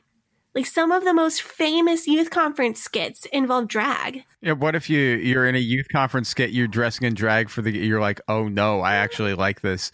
This is fun." See, I feel like I feel like that would take some deconstructing. I'm sure that's happened. I'm 100% sure that that's happened. Oh, I- I every year every year at the youth conference the same the same person is uh is is dressing in drag. It's like, oh, and- are we going to do that one skit? It's my Yeah. favorite. That's my favorite skit. It's so much fun. well, buddy, you might have some thinking to do. You might be in for an awakening. They don't even follow this verse. They just use it against women and against trans people. And, and uh, I feel like, so, uh, like I said a, a minute ago, I don't feel like I am enough of a Bible scholar to put my foot down and just say, well, my interpretation is right and yours is wrong. And I don't know if that's just trauma from the IFB, like making me, like, I don't want to say, oh, I'm right and you're wrong because that reminds me of the IFB too much. I don't know if that's internalized misogyny, like making, not wanting to make myself out to be an expert because I don't believe in myself as a woman. Like, I don't know what makes me so hesitant to like put my foot down and say, like, no, I'm right and you're wrong.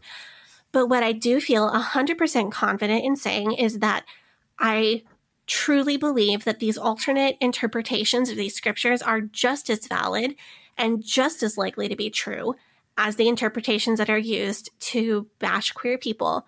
And and I I feel I don't I don't feel that I'm sinning by believing differently.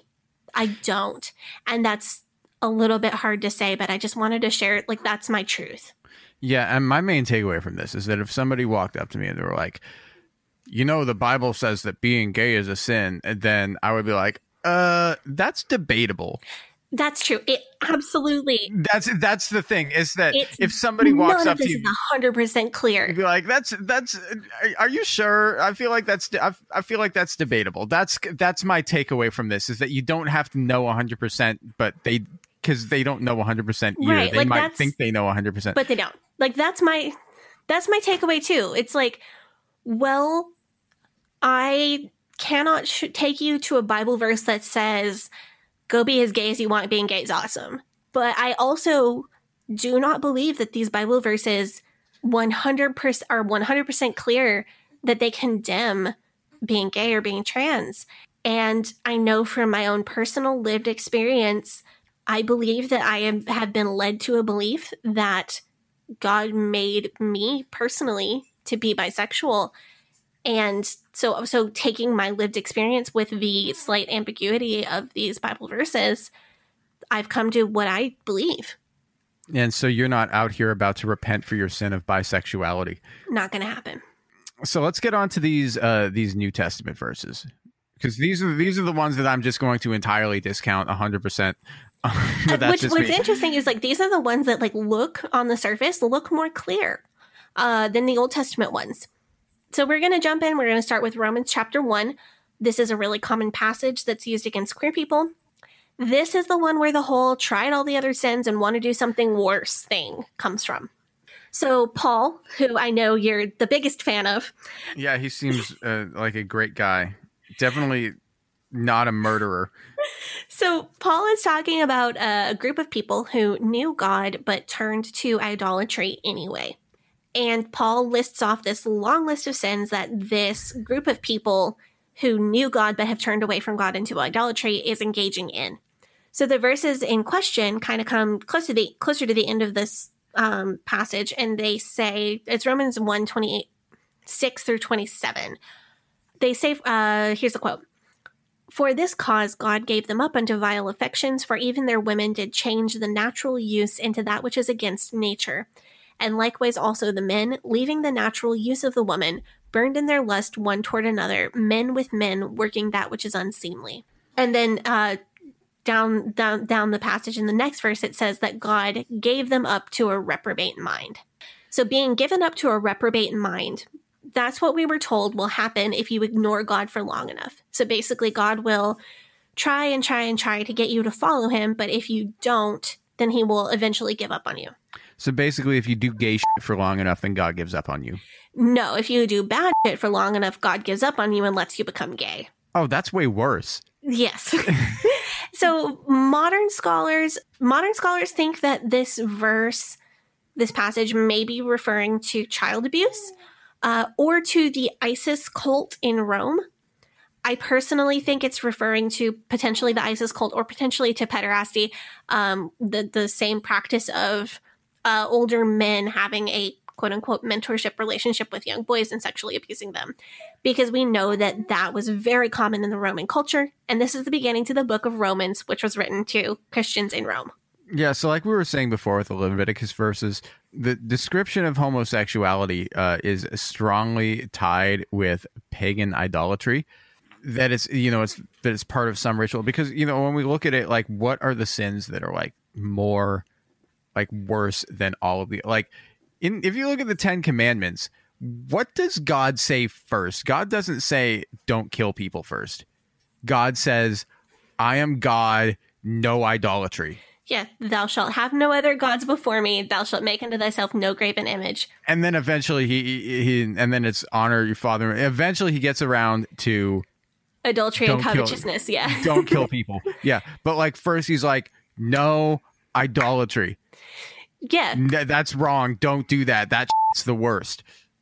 Right. Like how many times does god describe himself as a jealous god? Like that is over and over and over throughout scripture. Yeah.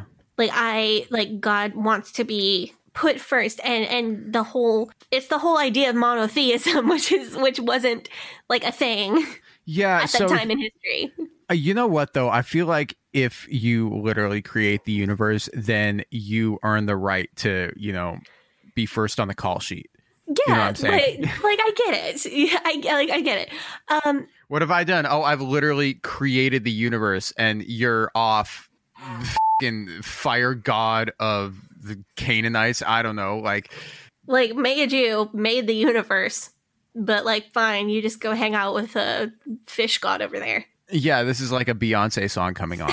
i know it, it is. Uh, oh man describing god as beyonce that is the gayest thing that we've done on for pride month so far. Um so this verse uh, i think you're so in the english it definitely looks like it's condemning homosexuality. This is the whole thing like if you're king james only then you believe that the King James is perfect, literally 100% perfect. So you would just take the King James at its word and say, oh, yeah, that's condemning homosexuality. And then you just run on that assumption. When you go into the Greek, the bad news is that it, it can look like like the Greek can be translated as condemning homosexuality. It can also be translated though to talk about to talk about um, child abuse, pederasty, and ritual, uh, like ritual sexual abuse, ritual. So like the kind of things that um, what's that cult that was out in Oregon? The Rajneeshis. Yeah, it's the kind of stuff that they used to do, pressuring people into ritual sex. Personally, um, when I read the phrase, I'm going back up to the verse. When I use the phrase, when I read the phrase, um, burned in their lust one toward another, men with men working that which is unseemly. Uh, what I get out of that is the connotation of also not just casual sex, but like sex that dishonors your partner. Like, think Barney Stinson style hookup culture, where you are blatantly using other people for your own desires. Like, those people aren't even human people to you. They're completely dehumanized. They're just another number, just another notch in the bedpost.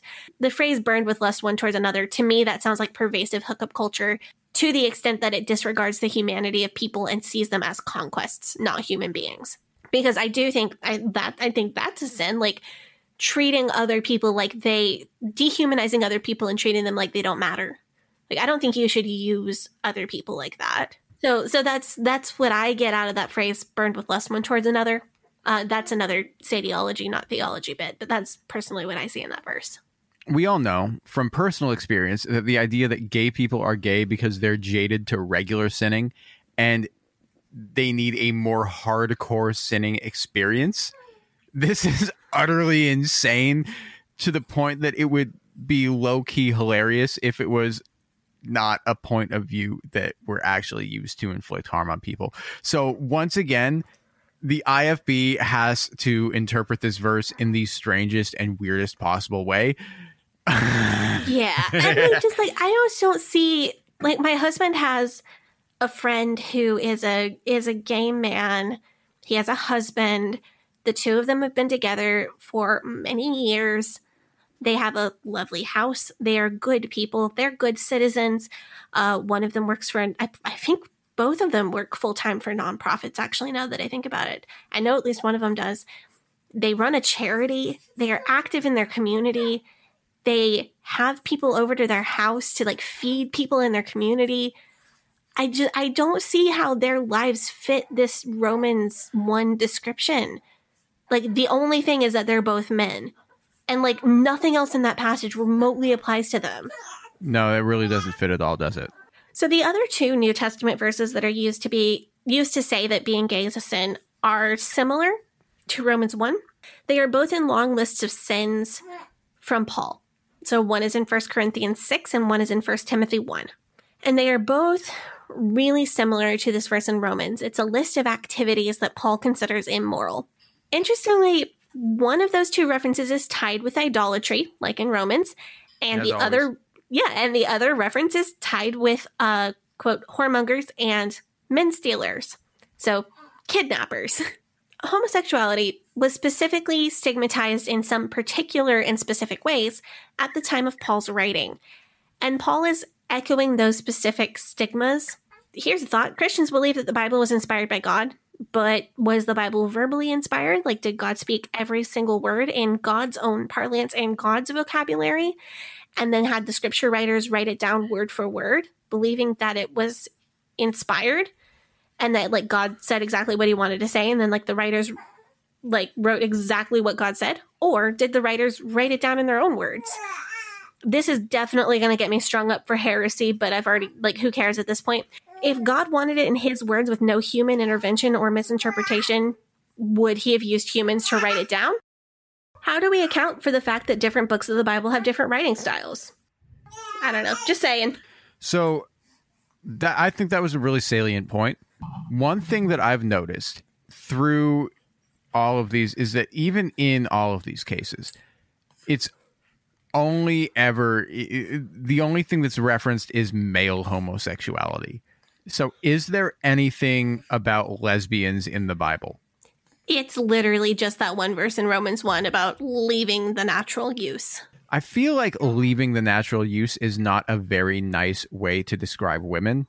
No. But I suppose that seeing women as like an appliance is definitely in line with the IFB. So that makes perfect sense to them. But to me, like, what is the natural use of women? That's like a bizarre. yeah, like it, it, yeah. it is like a little bit of a weird thing to say. Um, Yeah. Don't have a defined opinion on like what I think this verse means. I don't think it's about reproduction, but I think it's more likely that than about being gay. Yeah. But I mean, but we all know here's the thing is that we all know that queer people exist now and they have always existed, right? Yeah. Yeah, so it seems insane to me that if they were really seen as pariah or hated or commanded against, then they would show up in these stories as uh, as like villains, right? Or as people who are being punished for their crimes, or as immoral people, like as characters. Yeah. Doesn't that make sense? Yeah, that makes so much sense. because like like we were saying you know with the curse of ham with uh sodom and gomorrah these aren't like the, the characters in these stories aren't gay because noah's son ham also had a wife Yeah, So and not- descendants. yeah and dis- like it's it's not like you're making this like gay people are the villains in all of these stories it's not like you know oh the the canaanites or the ammonites they're all gay Right. So That's- it's not like like how they queer code Disney villains. yeah or they jewish code disney villains yep. yep Yeah, like it, it's not like that. It's it's just that people have interpreted it to mean that, and there's good reason to think that some Bible translations were translated in a way to support an anti-queer reading of the Bible, which I think is sad because I don't think Bible translations should be translated to support anything. Which is why why I'd like to announce that I'm just going to be making my own translation because I don't trust anybody's anymore. You know what I think we should do? We should make our own Bible translation. Um, and we will take the original Hebrew and Aramaic and Greek and just run it straight up through Google Translate, no editing. Yes. And- okay. We're, we're, okay, so we do this, and from now on, this is the only valid Bible translation that we will use. And, then we'll we build will, a cult around it. we'll build a cult. What should we name our Bible translation? Um, the let's see, what about the the new international King Steven Anderson Google Translate Gay Bible version? Yes, Steven Anderson's gay Bible version. The King Steven Steven, Anderson, yeah. King Steven Anderson's gay Bible translation. Um, that peas sitting down. yeah, no, but like that, that's the thing is that um, I think what it is saying is that like there is enough conflicting evidence in all of these specific cases that we are pointing to to at least raise the question, right? Right. that's the that's the thing is that you can't like there's interpretation that people but can you say do you know for sure Right. Like I would love really for, I would for love sure? for the Bible sure? to just be like being gay is awesome. God made gay people. Go be as gay as you want. Just be nice to other people while you're doing it. Like I would love for there to be a Bible verse that says that. Like I Yeah. would love to, for there to be that, but there like there isn't. But I also just I, I feel like you shouldn't just go say, "Oh, the Bible says that that gay people are wrong," because I just don't feel like that's a, a full picture of what's given to us in No. Scripture. i mean i have i have a final takeaway here do you want Yes, to hear absolutely. it so uh in this in this episode uh one of the phrases that we keep hearing is that a verse is uh air quotes used against people and I think that that is antithetical to what this is all about. And I know that queer people have been treated terribly by religious uh, people, religious groups, all throughout history, who have absolutely used scripture verses against them as a weapon, as a tool to hurt and to maim and to control people. And to the core of my being, I believe this to be wrong. Uh, this is not a book that is meant to be used against people. It is not a weapon. It has commandments, it has stories, it has history. And so, what are we supposed to do? We are supposed to read it, we are supposed to take lessons from it. but it is not a cudgel. The commandments are not there for you to browbeat people into submission. We talk on this show a lot about the difference between a religion and a cult. And one of the differences is that a cult will create an in group, out group dynamic. And they will turn people outside of that in group into the enemy and dehumanize them in order to keep people on the inside from interacting with them and in order to keep them isolated and easier control. And one thing that I know is that you cannot love somebody while you are also trying to control them. Yeah, I I'm sorry. I just loved that so much. I didn't know what to say for a minute there.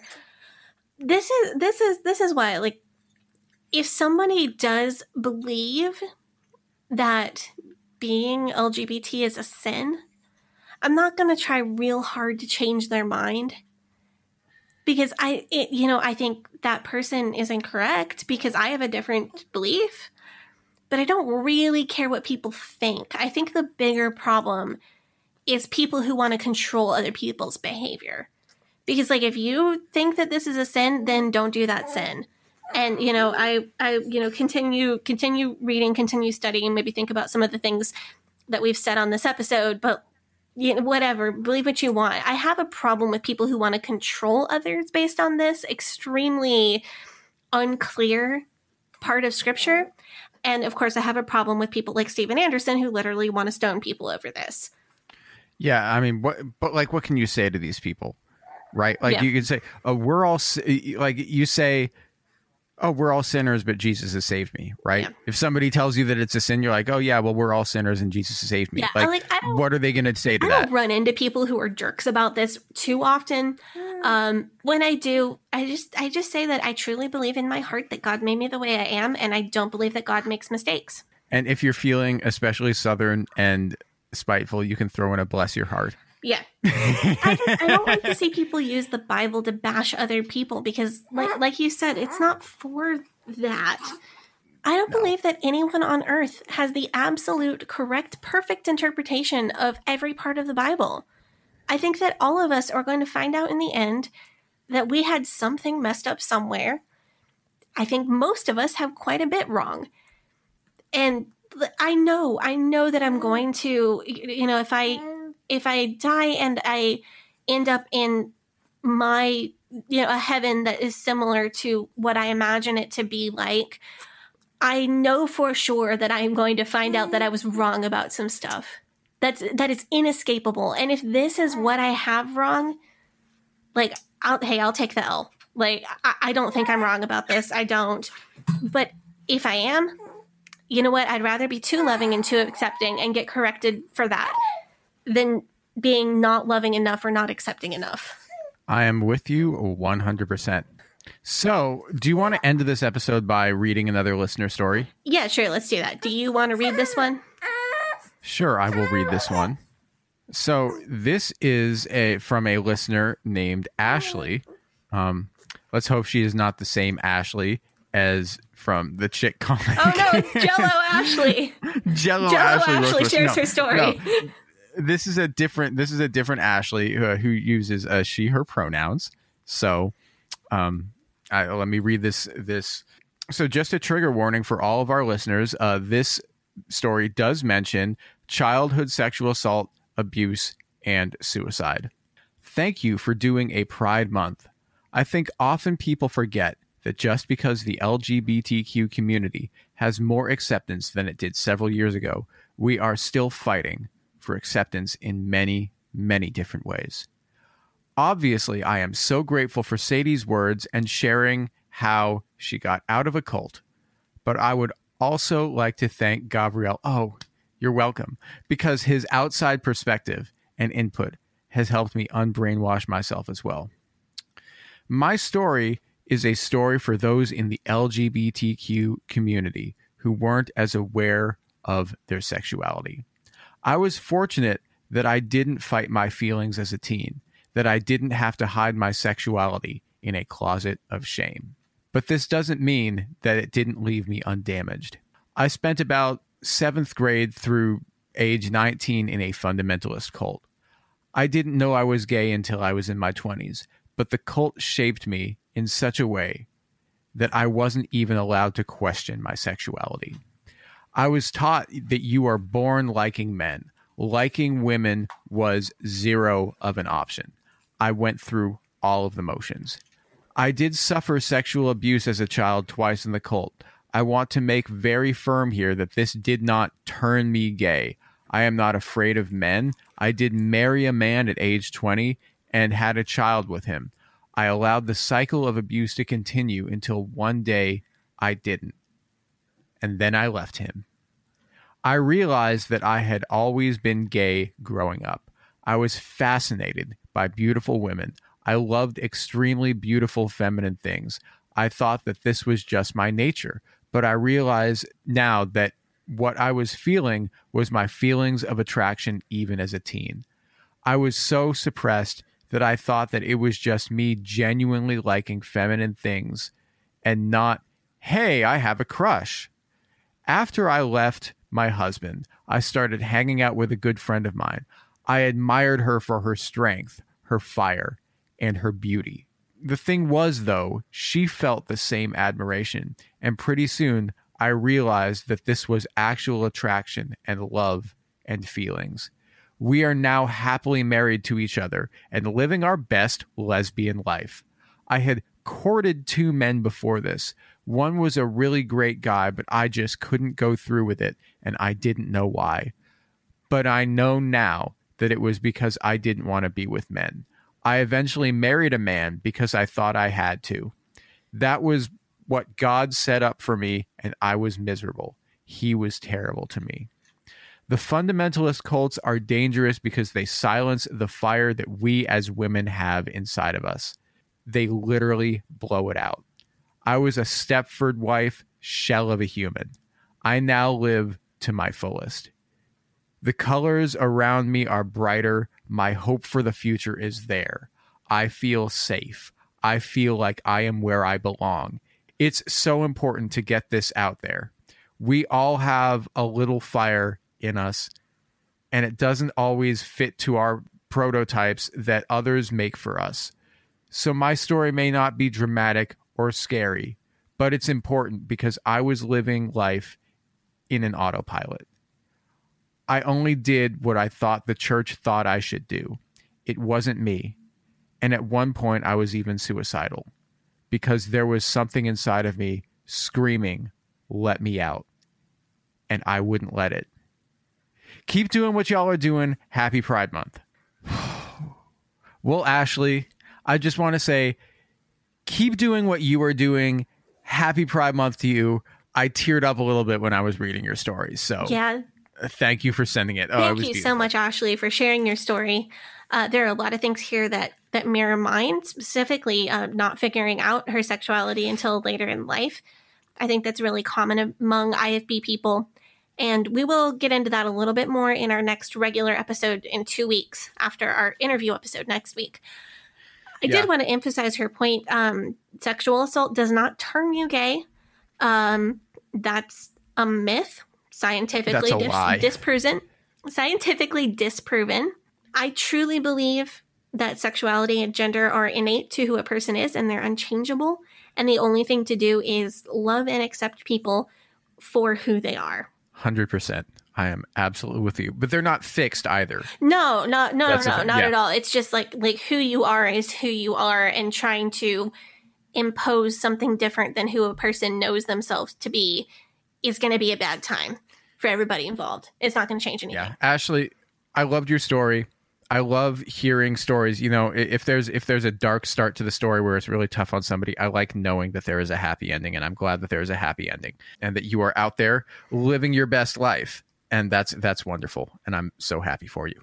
All right. Well, we went from uh, drama to Bible verses and stories, and I think we I think oh, we yeah. put everything in this episode that we can. We thought this was going to be a shorter episode. It was not. well.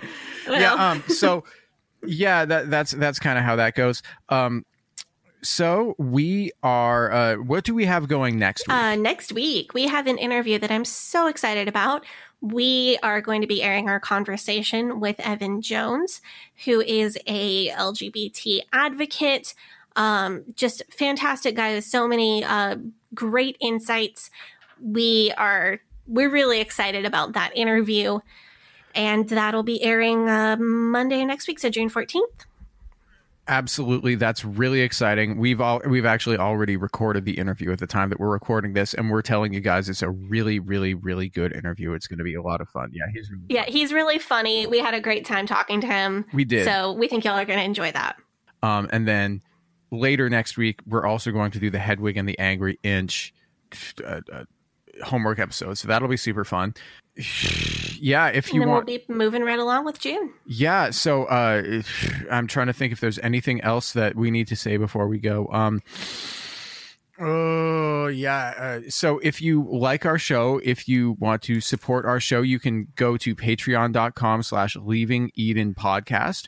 Uh, all of the Patreon money that we are collecting in June is going to the Howard Brown Health Center in Chicago, Illinois, which provides health care to the LGBTQ community, uh, which is great, excellent thing to do, especially because there is such a healthcare disparity with that community and they are not treated as properly as they should be.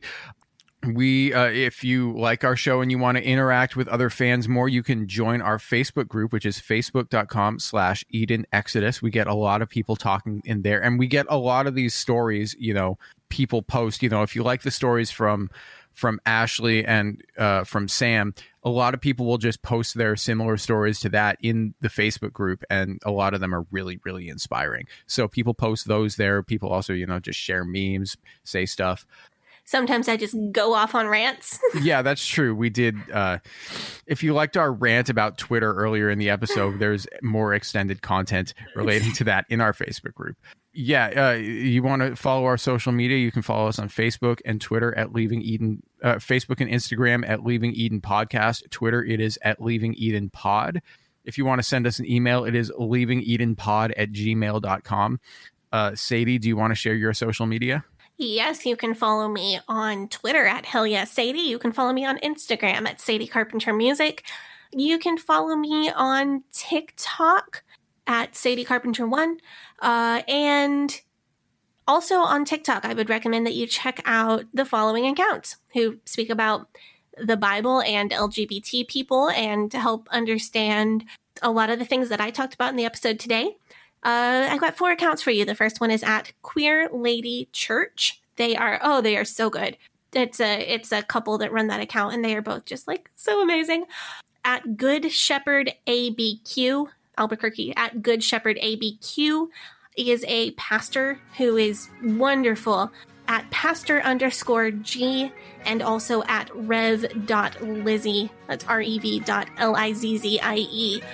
Uh, those four TikTok accounts have been really helpful in preparing for this episode. They're all amazing. Totally suggest you check them out. And so you can follow me on social media at Facebook, Instagram, Twitter, and Clubhouse at G A V R I E L H A C O H E N.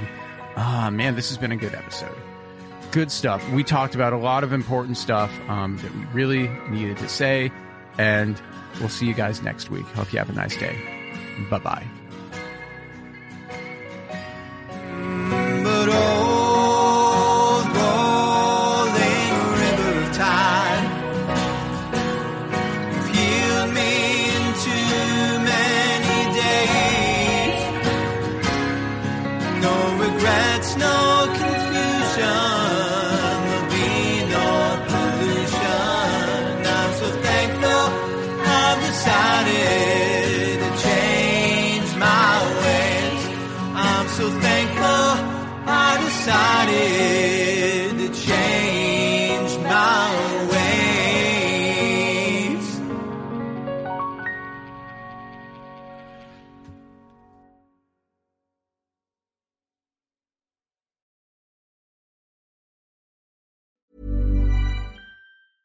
Hey, it's Danny Pellegrino from Everything Iconic.